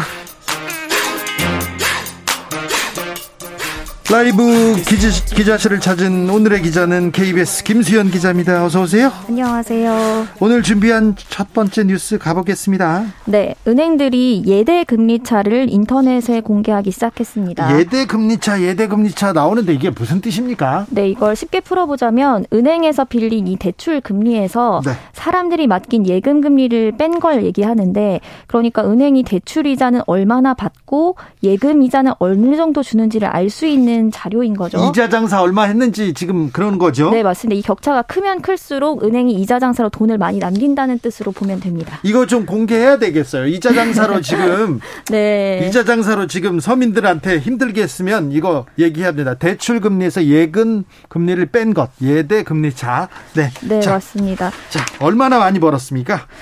이게 사실 말씀하신 그런 이자 장사 비판 때문에 공개하기 시작한 건데 네. 올해 상반기만 봐도 국내 은행들의 이자 수익이 지난해 같은 기간보다 4조 원 이상 많았습니다. 얼마나 많이 버는 거예요? 그러니까 뭐 작년에 사실상 최대 실적을 올리면서도 계속 코로나로 코로나로 서민들 어렵다고 하는데 그때 그때 네. 은행은 돈 벌고 있더라고요. 네, 그런 비판 때문에 이런 조치를 취한 건데 현재는 예. 이제 은행연합회 홈페이지에 들어가셔서 네. 소비자 포털에 예대금리차 비교 공시라는 메뉴에 들어가시면 이걸 다 볼 수 있습니다. 자, 여기서 알려주세요, 기자님이. 네. 누가 누가 이자 장사 제일 많이 했습니까? 일단 5대 신중은행만 놓고 보면요. 네. 가계 대출의 경우 이 이자 장사 제일 많이 한 은행 신한은행이었습니다. 신한은행요? 네. 저 여기 신한은행 쓰는데 큰일 났네. 쓰고 계세요? 네. 5대 은행 중에서는 제일 예대금리차가 높았습니다. 아, 네. 그러니까 예대... 1.62% 포인트였거든요. 예. 대출 금리랑 이자 금리 차이가 이 정도 났다는 거죠. 예. 두 번째로는 우리은행 그리고 NH농협은행이 각각 1.4% 포인트로 예대금리 차가 컸고요. 농협은행은 농민들을 네. 위해서 뭐 있는 존재하는 은행인데 이거 이자 장사하고 있었네요. 네, 분노가 굉장히 많이 느껴집니다. 네, 하나요 저는. 네. 네 그리고 금리 차가 가장 작은 은행은 하나은행이었는데 네. 이 쓰시는 신한은행과의 격차가 0.6% 포인트 수준이었습니다. 네, 일단 하나은행 축하 뭐지 뭐, 뭐, 칭찬합니다. 칭찬합니다. 세계 인터넷 은행도 한번 볼게요. 인터넷 은행도 많이 쓰시니까 보면 이 인터넷 은행은 평균 예대 금리 차가 3.46% 포인트였습니다. 크네요. 네, 앞서 말씀드린 5대 은행보다는 훨씬 높은데 이건 이유가 있습니다. 인터넷 은행의 영업 특성 때문인데요. 원래 인터넷 은행의 도입 목적이 중 또 저신용자에 대한 대출을 늘리기 위함이거든요. 네. 그러니까 실제로 시중은행 고객들보다는 더 높은 금리로 돈을 빌릴 수밖에 없다 보니까 이런 현상이 나오고 있습니다. 네, 자 아무튼 이런 정보 공개해주면 소비자들한테 이득이 가는 거죠. 네, 지금 뭐 뉴스 검색하면 이자 장사 1등 한 곳 신한은행 뭐 이렇게 다 나오니까 아, 은행 입장에선 당연히 신경이 쓰일 수밖에 없죠. 예. 그리고 예. 금융당국 눈치도 봐야 되니까 이 차이가 어느 정도 줄어드는 효과가 있을 것으로는 보입니다. 네. 그런데 이게 저소득층에게는 좀 불리할 수도 있습니다. 왜요? 왜 그러냐 하면 은행들이 이 예대금리차 줄인다고 해서 대출 금리는 그냥 놔두고 비싼 채로 놔두고 예금 금리만 올리게 될 수도 있거든요. 그러면 진짜 양심에 털난 거잖아요. 네, 이렇게 되면 사실 예적금 금리를 올리면 이 여유 자금이 많은 고소득층 같은 경우는 사실 유리하잖아요. 네. 그런데 저소득층 분들 같은 경우에는 예적금은 많이 못 하고 대출을 많이 받다 보니까 대출 금리가 그대로면 사실상은 부담이 더 커질 수도 있는 거죠. 그래도 공개됐으니까 그렇게까지 하겠어요? 네, 그래서 이제 앞으로 공개가 되니까 네. 은행들이 실제로 이 대출 금리를 낮추는지를 유심히 살펴보는 게 중요하겠습니다. 저희가 살펴보겠습니다. 네. 기자님이 살펴주십시오. 알겠습니다. 4222님께서 은행은 서민들 덕분에 부자 됐어요. 네, 언제부터 아니 경기가 어려우면 어려운 대로 또 좋으면 좋은 대로 은행만 부자가 되니 9848님 근데 그렇게 이자 장사하면서 새 달력만 주는 것도 좀 야박해요 얘기합니다. 그렇죠? 네. 네. 어떨 땐 치약도 줘요. 치약도. 치약 준다고 제가 아우 은행에 갔는데 갑자기 네. 어떤 상품에 가입해 가지고 이거 하라고 했는데 치약도 주고 막 그러더라고요. 그럼 좀 좋잖아요. 그래도 받을 때는. 아, 사인했는데 마이너스 몇 퍼센트 막 떨어졌어요. 아, 참. 오사공원님 이자뿐 아니라 수수료도 너무 무섭습니다. 수수료도 무섭습니다. 고소영님 IMF 때 국민의 세금 통해서 살아난 은행들 아닙니까? 얘기합니다. 그러니까 어려울 때 돈을 못 벌고 있으면 국민들이 좀 국민을 위해서 좀 이자 낮춰라 이런 얘기 안 합니다. 안 합니다. 그런데 돈을 많이 벌고 있는데 더 많이 벌고 있겠다고 하니까 이렇게 화를 내는 겁니다. 자, 다음 뉴스로 가보겠습니다. 네, 원달러 환율이 연일 고공행진 중입니다. 오늘은 아. 그래도 좀 하락했거든요. 그래도 1340원대였습니다. 어, 금융위기 이후, 이후에 최고치라면서요? 네, 어제가 금융위기 이후 최고치를 기록했습니다. 환율이 이렇게 높아진 이유가 뭡니까? 이게 환율이 이렇게 급등했다는 건 달러가 비싸졌다는 의미잖아요. 그죠? 가장 중요한 건 이제 미국 상황인데 미국이 아직까지 물가 상승률이 너무 높다 보니까 이 긴축의 고삐를 늦추지 않을 거란 우려가 계속되고 있습니다. 강달러 계속됩니다. 네, 그래서 다음번에도 이제 기준금리를 크게 올려서 돈줄을 조일 수 있다는 예측이 나오니까 이 달러 양이 줄어들면 당연히 가격이 오르게 되는 거죠. 그리고 두 번째는 중국과 유럽 같은 주요 국가들의 경기 둔화 우려 때문에 이 안전자산인 달러에 대한 선호 심리가 높아진 겁니다. 실제로 유럽 같은 경우엔 지금 에너지 대란에 직면한 상황이잖아요. 그렇죠. 네, 그래서 유럽 같은 경우에는 경기 침체와 물가 급등이 한꺼번에 오는 현상이 나타나고 있는데 그러다 보니까 상대적으로 성장이 강한 미국으로 자금 쏠림 현상이 더 빨라지고 있다 이렇게 보입니다. 위기 때는 안전자산, 위기 때는 달러다 이런 네. 그 등식이 통용되는데 언제까지 오릅니까? 이게 참 예측이 어려운데 시장에서는 뭐 1,400원 넘을 거라는 관측도 나오고 그래요? 한 이 정도 수준에서 멈출 거라는 예상도 있습니다. 그런데 네. 달러가 이렇게 오르면 우리 경제에 큰 영향을 미치지 않습니까? 네, 당연하죠. 왜냐하면 달러 가격이 오르면 같은 가격이더라도 국내로 들여올 때 더 많이 원화를 줘야 되니까 수입 물가가 오르잖아요. 일단 올랐어요. 네. 지금 최근에 이제 국제 유가랑 곡물 가격이 떨어지고는 있는데 그래서 물가 안정되지 않을까 이런 기대가 나오는데 달러가 비싸니까 또 그것도 맞아요. 뭐 별로 그 효과가 다 사라져 버리는 거죠. 그죠. 그리고 우리나라 수출 경쟁력에도 결국 도움이 되지 않고요. 또 하나는 내일 수출 경쟁력에 도움 되는 거 아닙니까? 우리가 비싸게 파니까. 다른 나라들도 어쨌든 대부분 환율이 상승세인 상황이라서 이것도 네. 뭐 유리하지는 않습니다. 아, 그래요? 네. 그리고 또 하나가 내일 우리나라가 또 기준금리를 결정하는 날인데요. 이렇게 환율이 오르면 기준금리를 올릴 이유가 하나 더 추가되는 겁니다. 그렇죠. 네. 왜냐하면 지금 우리나라보다 미국 기준금리가 더 높잖아요. 네. 근데 이런 상황에서 달러 선호 심리가 강할 때는 미국의 기준금리가 더 높으면 한국에서 자금이 빠져나갈 수 있기 때문에 이 금융당국 같은 경우에는 우리나라 기준금리도 같이 올릴 가능성이 커지는 겁니다. 그러면 금리도 오른다 이거네요. 또 이자도 또 오를 가능성은 있다 이렇게 봐야 되겠네요. 그게 커 보입니다. 아이고 참 서민들은 이렇게 탄식이 여기저기서 나는데 정치인들은 맨날 싸우고만 있고요. 총질만 하고 있어요. 어디서 뭐 아유 참 군대도 안 갔다 온 사람들이. 자, 다음 뉴스로 가봅니다. 근데 삼성전자 세탁기에서 계속 사고가 난다고요? 네, 최근에 유리문 깨짐 사고가 계속되고 있어서 삼성전자가 11월까지 무상 수리를 진행하겠다고 했는데 그럼 그럼 다그 네. 그, 그러니까 삼성전자의 세탁기는 다 고쳐줍니까?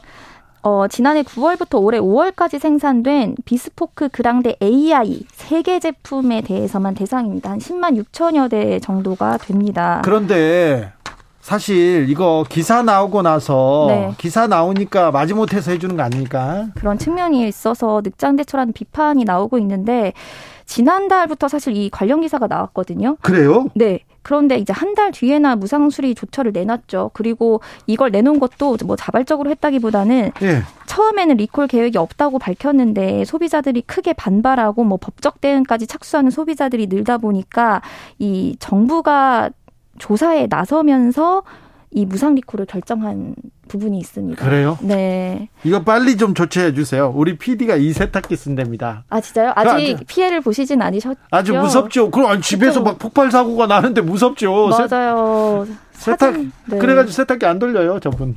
사진 보니까 진짜 무섭더라고요. 그러니까요. 베란다에 다 터져 있고. 어, 집안에 네, 뭐. 됩니다. 어, 네, 네. 아무튼. 품질 경영한다, 새로운 경영한다고 하는데 네. 이런 것부터 잘해야지 뭐 품질의 서비스는 우리 한국 어 한국 기업이 최고 아닙니까? 네, 맞습니다. 자, 네. 잘하시겠지요, 이지영 부회장이? 그러길 바라야죠. 네. 네. 이거 좀 잘하라고 질문을 해야 되는데 어디 가서 어 인증샷 찍었다, 셀카 찍었다 그런 기사만 나오고 있습니다. 이재용 부회장이 품질 경영을 위해서 어떻게 노력하고 있는지 그런 것도 좀 기사를 좀 써주십시오. 네. 기자들의 수다 KBS 김수영 기자와 함께했습니다. 감사합니다. 감사합니다. 교통 정보 알아보고 가겠습니다. 유하영 씨.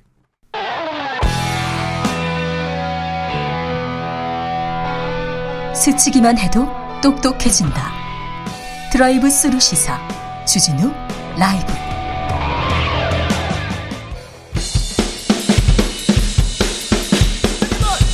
틱탁 틱탁 틱탁 현란한 입담의 환상 드리블 오늘 이 뉴스를 주목하라. 이슈 틱타카.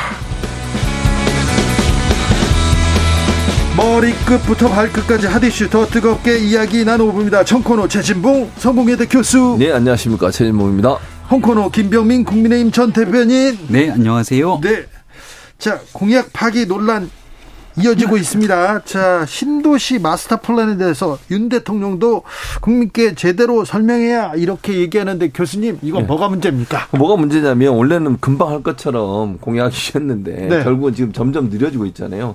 원희룡 국토부 장관 2024년인가? 그때까지 마스터 플랜 만들겠다고 그랬어요. 네.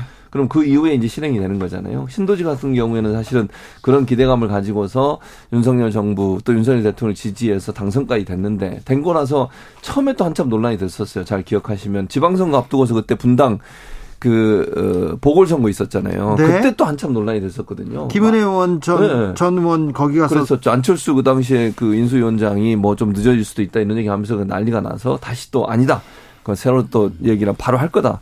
이랬는데 지금 계획을 보면 2024년까지 계획 세우고 그다음부터 실행한다고 하니까 시간이 또 2년 정도 기다려야 돼요. 이 정부에서 물 건너 가는 거 아니냐. 그런 이런... 논란이 있는 거죠, 지금. 원희룡 장관 어제 다급하게 네. 기자실 찾았습니다. 직을 걸겠다고도 했는데요. 아, 그럼요. 네. 음.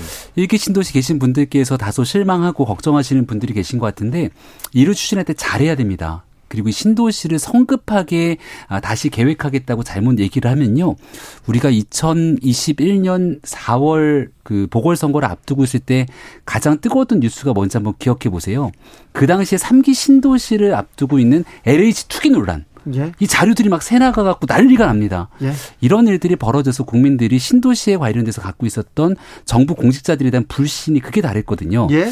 그러니까 일기 신도시에 공약을 했던 부분들처럼 이미 30년이 도래되고 정말 여기를 잘 만들어내기 위한 노력들이 필요한데 일기 신도시가 총 다섯 곳 정도에 달합니다.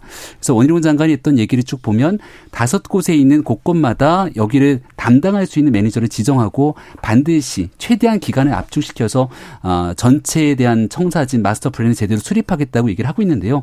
일기 신도시 계신 분들께서는 썩 맞득치 않다 이렇게 좀 빨리빨리 진행했으면 좋겠다 생각할지 모르겠지만 작은 아파트 재건축 하나 하는데도 시간이 꽤 오래 걸립니다. 여기에 거주하고 계신 분들에 대한 이주 요건부터 시작돼서 이왕 제대로 신도시를 새롭게 만드는 김에 정말 미래 도시로 만들기 위한 전략들을 수립해야 되는 만큼 조금 인내심을 갖고 기다려 주시면 여기에 대한 청사진 확실하게 수립하고 결과물들을 보여줄 수 있을 거라 생각합니다. 신도시 주민들 이미 집값 떨어졌다고 인내심 떨어졌다고 지금 화났어요. 아, 근데 그게 3기 신도 1기 신도시에 계신 분들 그 그곳의 집값만 떨어진 것이 아니라 전체적으로 부동산 값에 대한 조정기가 지금 있는 상황이기 때문에 그렇죠. 꼭그 문제만을 갖고 보기는 어려움이 있다고도 말씀드립니다. 그러니까 이제 문제는 약속인 거죠. 그러니까 지금 김병민 지금 전 대변인 얘기했던 것이 그게 사실인데 처음에 이제 그 공약을 낼 때는 바로 될 것처럼 얘기를 했다는 게 문제인 거예요. 그렇죠. 그러니까 이제 그 부풀어지는 거잖아. 솔직하게 우리 바로는 안 되고요. 이렇게 이렇게 이렇게 하겠습니다. 이렇게 얘기했으면 전혀 문제가 없는데 그분들은 선거 끝나면 바로 이루어질 것처럼 생각하고 기대감이 엄청 부풀어 있었단 말이죠. 근데 이게 안 되니까 경제 실망감으로 가는 거고 그 실망감은 원래 그 가졌던 기대감보다 훨씬 커지는 거예요. 원래 기대가 크면요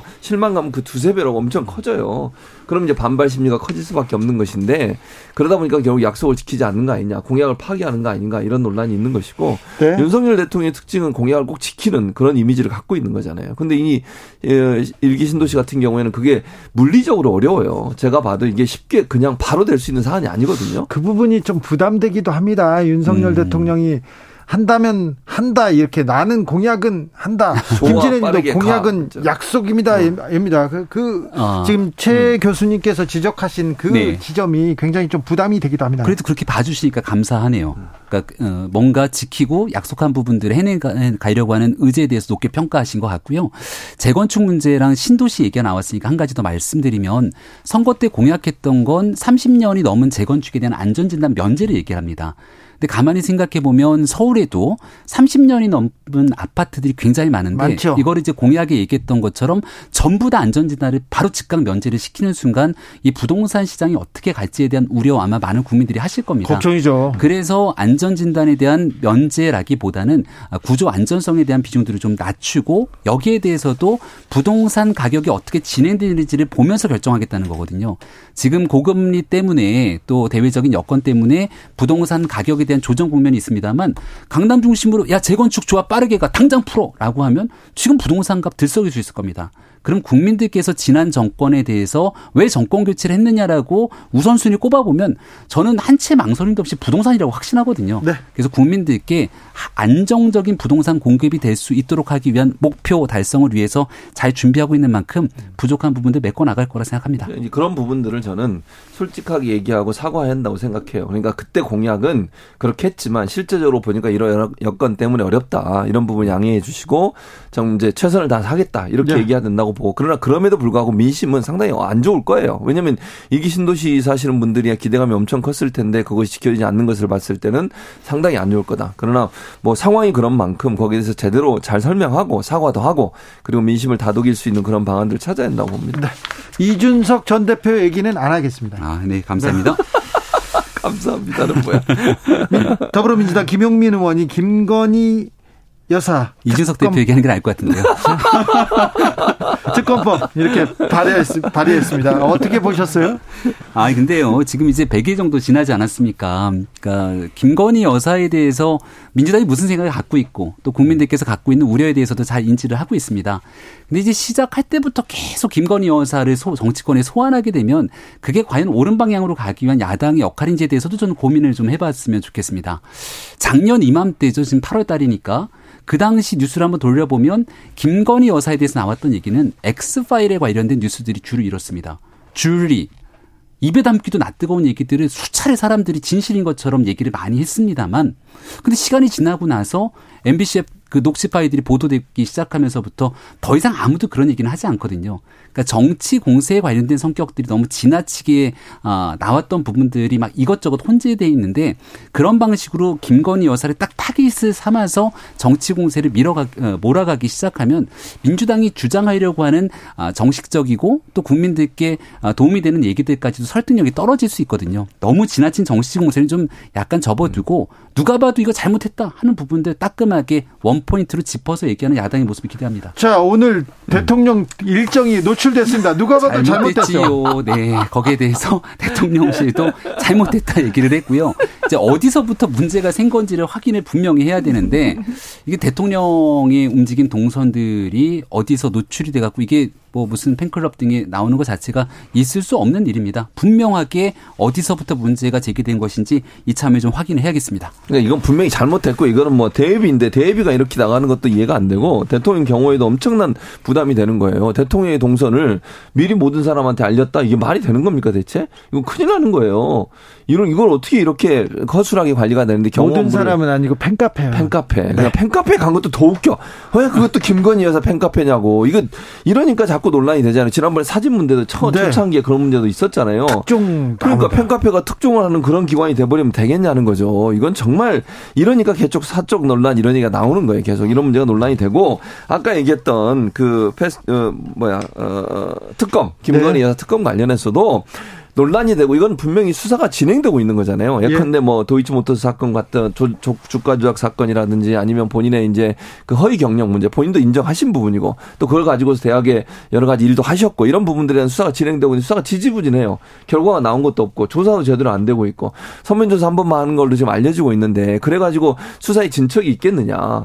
그러니까 사실은 특검이라는 얘기가 나올 수밖에 없는 거죠. 이게 만약에 수사가 제대로 진행되고 뭐 소환도 하고 또 조사도 받으시고 결과가 뭐 명확하게 나오면 이런 얘기가 없을 텐데 그냥 국민들 입장에서는 그와 관련해서 또 김건희 여사가 취임식 이후에 취임하고 나서도 여러 가지 행보를 보이시면서 논란이 있었고 사적 채용에도 논란이 되고 또 최근에 이제 논란이 되는 것은 그 인테리어 업자 네. 그 수의 계약하는 과정에 있어서 어, 김건희 여사와 인연이 있는 분들이 들어와서 공사를 하고 있고 이런 부분들이 결국은 국민들한테 의혹이 커질 수밖에 없고 이걸 현재 경찰과 검찰이 제대로 수사하려는 의지가 안 보이고 그냥 국회 입장에서 당연히 민주당 입장에서 특검을 특검이라도 해서 시시비비를 가리자라고 주장할 수밖에 없는 거죠. 국민들 보시기에 이제 정쟁의 요소로 흐르게 되면 굉장히 좀 불편해 하시는 소지들이 있는데요. 그러니까 예를 들어서 이제 한 100일 정도 된 상태에 정부의 영부인 대통령 배우자를 향해서 정치적으로 문제가 있다 주장하지 않습니까? 근데 정치인들 상대적인 거라 그렇게 반응을 하면 국민의힘 입장에서는 특검이든 국정조사든 하게 되는 순간 조사 범위를 정하지 않습니까? 네. 그럼 100일 된 정부에 대해서 조사한다 그러면 작년이 지난 5년의 정부, 특히 그 정부의 청와대를 향해서 얘기를 할 겁니다. 그 많은 의상비는 다 어디서 났을까? 그 많은 옷들에 대해서는 이런 식으로 얘기를 꺼내기 시작하거나 의상 디자이너에 따른 왜 취업을 했을 것인가 또 얘기하기 시작할 것이고 김그 정숙 여사의 버킷리스트라고 불리는 칼럼이 게재될 정도로 그 당시 여사에 대한 해외 활동들에 대한 논란들, 다시 탁현민 비서관 지인에 대한 수의 계약 논란들 이런 것들 다 끄집어서 한번 다 해보자라고 하면 과연 어느 국민들께서 이를 좋아하시겠습니까? 아니 근데 분명히 잘못돼 있는 내용들에 대해서 수의 계약 문제는 지적을 하셨잖아요. 거기에 대해서도 아마 대통령실에서 지금 한 100일 정도 된 상황이 고민을 많이 할 겁니다. 근데 그게 특정 업체한테 특혜를 주고자 했던 정도의 금액이라고 보기는 어려운데 처음으로 청와대를 나와서 용산시대를 열고 관절을 이제 새롭게 공사하고 있는 과정 속에서 아마 극도의 보안에 신경을 좀 쓰려고 노력했던 것 같은데 그럼에도 그 수의계약 논란이 잘 설명이 안 돼요. 근데 이거 다 정치적으로 엮어서 아, 이것저것 그냥 이 국회에서 얘기하고 있는 것처럼 김건희 특별법 이렇게 얘기를 하는 순간 제가 앞서 설명드린 정쟁의 늪으로 빠지기 딱 좋은 아이템이거든요. 그러니까 수의계약을 그런 식으로 하면 안 돼요. 일단 경쟁 입찰을 해야 한다고 저는 개인적으로 생각하고요. 극도의 보안이 필요하더라도 수의 계약을 할 때 조심해야 될 게 있어요. 지금 취임한 지 얼마 되지도 않았는데 본인과 연관된 사람 일부러라도 빼야 돼요. 그러... 아니 저는 그렇게 생각해요. 그렇게 네. 지적하는 사람들, 그렇게 네. 지적하는 국민들이 많습니다. 국민들이 네. 볼때 그 지적은 겸허하게 받아들여야죠. 그러니까 그리고 수의계약도 쪼개기를 해가지고 수의계약 하기 편하게 쪼개서 했단 말이죠. 이런 부분. 그 다음에 수의계약으로 들어온 분들 중에 김건희 여사 연관된 분들의 실적을 보면 그 전에 광급공사를 했거나 아니면 수주 수주 실적이 높지가 않아요. 그러니까 전문 예를 들면 대통령 관자라든지 대통령실 같은 경우 고도의 정말 보안 도 요청될 뿐만 아니라 정말 괜찮은 정말 중견기업뿐만 아니라 정말 좋은 실력을 갖고 있는 사람들을 해야 되는 거잖아요. 근데 객관적인 어떤 평가나 사실로 봤을 때 지금 수익계약을 들어와 있는 분들이 그 정도의 어떤 이력이나 경력을 갖고 계시지 않다는 거죠. 그러니까 국민들이 볼 때 그럼 이건 사적으로 영향이 미치는 게 아니라는 생각이 드는 거고 이번에 특검법 발의된 거는 지금 김병민 어, 전 대변인은 자꾸 이제 그 정치적 얘기랑 정치적 얘기가 아니에요. 수사에 관련된 거예요. 예를 들어 아까 말씀드린 도이치모터 주가 조작, 그 다음에 본인의 그 경력 부풀리기, 그걸 가지고 어떤 대학의 어, 어떤 그 직업을 가졌던 문제 그리고 수의계약 이거는 명확하게 드러나는 거예요. 이게 무슨 정치적으로 논란이 되는 사안이라고 저는 보지 않고 불법적인 요소나 아니면 어떤 그 뭐 제가 단정적으로 얘기할 수는 없겠지만 그런 그 잘못된 행동들이 법적으로 처벌받을 수 있는 요소가 포함된 의혹이거든요. 그 의혹에 대해서 얘기하는 거 마저도 정치 공세라고 얘기하면 안 되고 이거를 그러면 발의했을 때 국민의힘 이걸 무작정 막는다. 제가 볼 때는 그렇게 되면 더 안 좋은 상황까지 갈 수도 있다고 저는 봐요. 시기적으로 참 묘한 시기라고 보는 게 이제 김건희 이 김혜경 씨가 이제 어제 소환 조사를 받지 않았습니까? 어, 묻는 기자들의 질문에 별로 대답도 잘 하지 않았고, 법인카드 의혹에 대해서 이제 공직선거법에 따라 공소시효가 거의 만료가 됐기 때문에 경찰의 수사가 이제 마무리되는 상황으로 오게 될 텐데, 이런 일들 속에서 이미 지난 대통령 선거 때 상당 부분도 인정했던 부분들이 있습니다. 그리고 결국 조사를 받았고요. 근데 그런 일이 나오게 되니까 뭔가 상대적으로 균형 맞추기라도 하듯 민주당에서 이렇게 특 특별법 얘기를 하는 거 보니까 전 정치적인 목적이 상당히 담겨져 있다 이렇게 생각을 하고요. 앞서 얘기했던 도이치모터스 같은 경우는 기억을 되돌려 보시면 당시 문재인 정부 시절에 윤석열 검찰총장 시절 굉장히 사이가 안 좋았고 그때 이미 1년 반이 넘는 기간 동안 탈탈탈 먼지가 나도록 털었던 게 바로 이 도이치모터스 주가 조작 건에 대한 내용들이었거든요. 그러니까 이미 지난 정부에서 했던 내용들까지 이어갔고 지금 현재 김혜경 씨에 대한 내용들이 나오면 어 자연스럽게 김건희 여사 이런 걸 왜 안 하냐라고 가게 되는 게 저는 정치적으로 앞서 얘기했던 정쟁의 늪으로 빠져드는 거라고 말씀을 드리는 거고 수의계약 논란들이 과거 문재인 정부 시절 탁현민 비서관의 사건에 관련된 얘기가 나왔을 때 노영민 비서실장이 아무 문제 없다 이렇게 얘기했던 것 같은데 저희는 그렇게 얘기하고 싶지는 않습니다. 문제가 있는 것들을 인정하면서 하지만 거기에 대해서 이제 100일이 갓 지났기 때문에 앞으로 있게 되는 95% 정도의 기간이 더 남은 거거든요. 아니, 그때 김병민, 주신 지적들을 겸허하게 받아들이면서 여기서 다큐멘이 왜 나와요? 청와대 수, 수의 계약에 관련된 문제거든요. 대통령실의 수의 계약하는 그러니까 문제. 좀, 좀 다시 또 반박을 하면 이런 거예요. 정치적 정쟁이 아니라고 생각해. 김혜경 여사가 예를 들면 출대 조사를 받았잖아요. 예. 근데 그, 그 비교가 되는 거잖아. 그러니까 뭐 떨어진 대선 후보 전, 어, 전 대선 후보의 부인은 출두까지 해서 열심히 조사를 받는데 왜 김건희 여사는 그럼 한 번도 출두도 안 하고 조사도 안 받냐 소환도 안 하느냐 지금 여러 가지 약간이 있는데 이게 네. 비교될 수밖에 없어요. 그러니까 국민들이 볼 때는 그럼 대통령 부인이 되셨으니까 더 이상 수사를 안 하겠다는 건가? 검찰 경찰이 왜 이렇게 잘못된 그러니까 다른 관점으로 다른 잣대를 가지고 두 사람에게 질이 되느냐 하는 부분에 논란이 되는 것이고 그래서 정치적이라고 생각하지 않고 그다음에 이게 문재인 정부에서 이, 이 건이 수사가 됐다고 그러는데 다 수사해서 그러면 그와 관련된 사람들은 다 감옥에 가 있고 재판받고 있습니다. 그렇죠? 그러니까 도이치모터 사건 같은 걸 말씀을 드리는 거. 도이치모터 사건의 그 권 회장인가 이 사람 아들은 대통령 취임식에 VIP석에 초대를 받아서 갔어요. 그리고 김건희 여사는 그 여러 가지 법정 증인들 증언들을 들어보면 실제 관여됐을 가능성이 높은 여러 가지 정황들이 나온 상태예요. 근데 그 당시에 총장이 윤석열 총장이셨고 그 당시에 이제 윤석열 총장이 직접적으로 사건을 주의하지 않았지만 검찰의 영향을 행사할 수밖에 없는 상황이었어요. 그때 제대로 과연 그럼 제대로 수사를 했을까? 국민들은 거기서 의심을 가질 수밖에 없어요. 예를 들면 당시에 검찰총장 윤석열 총장이 아니시고 다른 분이었고 윤석열 총장이 검찰에 있지 않았다고 하면 이런 의혹이 안 생길 거예요. 근데 1년 몇 개월, 2년 동안 수사를 탈, 해서 탈탈 털었다고 말씀하셨는데 국민들은 이렇게 보지 않아요. 왜냐면 당시에 윤석열 총장께서 검찰을 쥐하고 계셨고 그런 상황에서 과연 본인의 부인과 관련된 수사가 제대로 이루어졌을까에 대해서 국민들은 의심을 가질 수밖에 없다는 거죠. 그리고 지금 다른 사람들은 다 감옥에 가서 재판받고 있는데 왜 김건희 여사만 빠져 있는지 이 부분에서 의심이 생길 수밖에 없다는 거예요. 그 당시 국회 청문회 과정에서 막 물었을 때 윤석열 검찰총장이 저더러 다 식물총장이라 하지 않습니까? 이게 얘기했던 기억이 나거든요.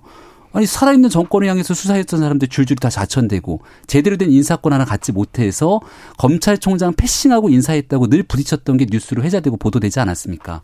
그 윤석열 당시 총장의 가장 최측근이었던 한동훈 검사장, 당시 검사장에 대해서도 굉장히 강도 높게 문제를 제기하면서 수사 등이 일어났지만 결국은 수사심의위원회 등 외부 인사들까지 참여해서 기소를 하지 않았던 게 팩트고요. 그래서 저는 윤석열 검찰총장이 있었기 때문에 수사기관이 봐줬다 이렇게 보기에는 매우 어려움이 있다고 판단하고요. 내용들이 문제가 있었으면 1년 반이 넘는 시간 동안 문제들이 충분히 드러났겠다. 그래서 이 내용을 지금 와서 김혜경 씨 건이랑 다한 바구니에 엮어서 얘기하는 것은 저는 좀 온당치 못하다는 생각을 다시 한번 말씀드립니다. 그러니까 이런 수사가 제대로 이루어지지 않은 데 대한 국민들의 불만과 의혹이 있기 때문에 이번에 이번 특검을 통해서 정말 공정하게 수사를 해보고 김건희 여사가 아무런 문제가 없다고 하면 CCTV를 가린 다음에 문제가 없음으로 나오지 않겠어요? 그러니까 특검하는 것 자체를 반대하지 말고 특검을 해서 과연 이게 정말 어떤 것이 사실인지 진실인지를 밝혀내면 저는 김건희 여사한테 도움이 된다고 생각해요. 특검을 받는 게요? 네. 받고 그러면 되는데 왜 이걸 굳이 이제 안 하겠다고 자꾸 하는지도 이해가 안 된다는 거죠. 그러니까 지난 정부 때 좀 어느 정도 했던 내용들을 중심으로 상식적인 주장을 하면 어느 정도 온당하게 받아들일 부분이 있겠는데 아, 출범한 2017년 당시 5월 달에 출범한 문재인 정부한테 아, 문준용 씨 문제 많으니까 문준용 씨 사람들이 얘기하고 여기서도 문준용 씨가 왜 어, 나옵니까? 특검자 그러면 그때 뭐라고 얘기를 하겠습니까? 이제 막 100일 갓 지난 정부에 대해서 아, 너무 심할 정도의 정치 공세성 성격의 발언들은 저는 조금 지양할 필요가 있다 봅니다. 아니 그 경기장에서 네. 경기하다가 왜 축구장에서 농구장으로 넘어가요? 비유를 하는 거죠. 그러니까 이게 국민, 비유가 적절치 않습니다. 국민들 보시기에는 네. 어, 출범한 정부에 대해서도 잘한 부분, 잘못된 부분들에 대한 시시비비를 좀 가려가면서 비판할 필요가 자, 있을 텐데. 그러면 윤석열 정부 네. 뭘 잘하고 있습니까? 아 지금 현재 네.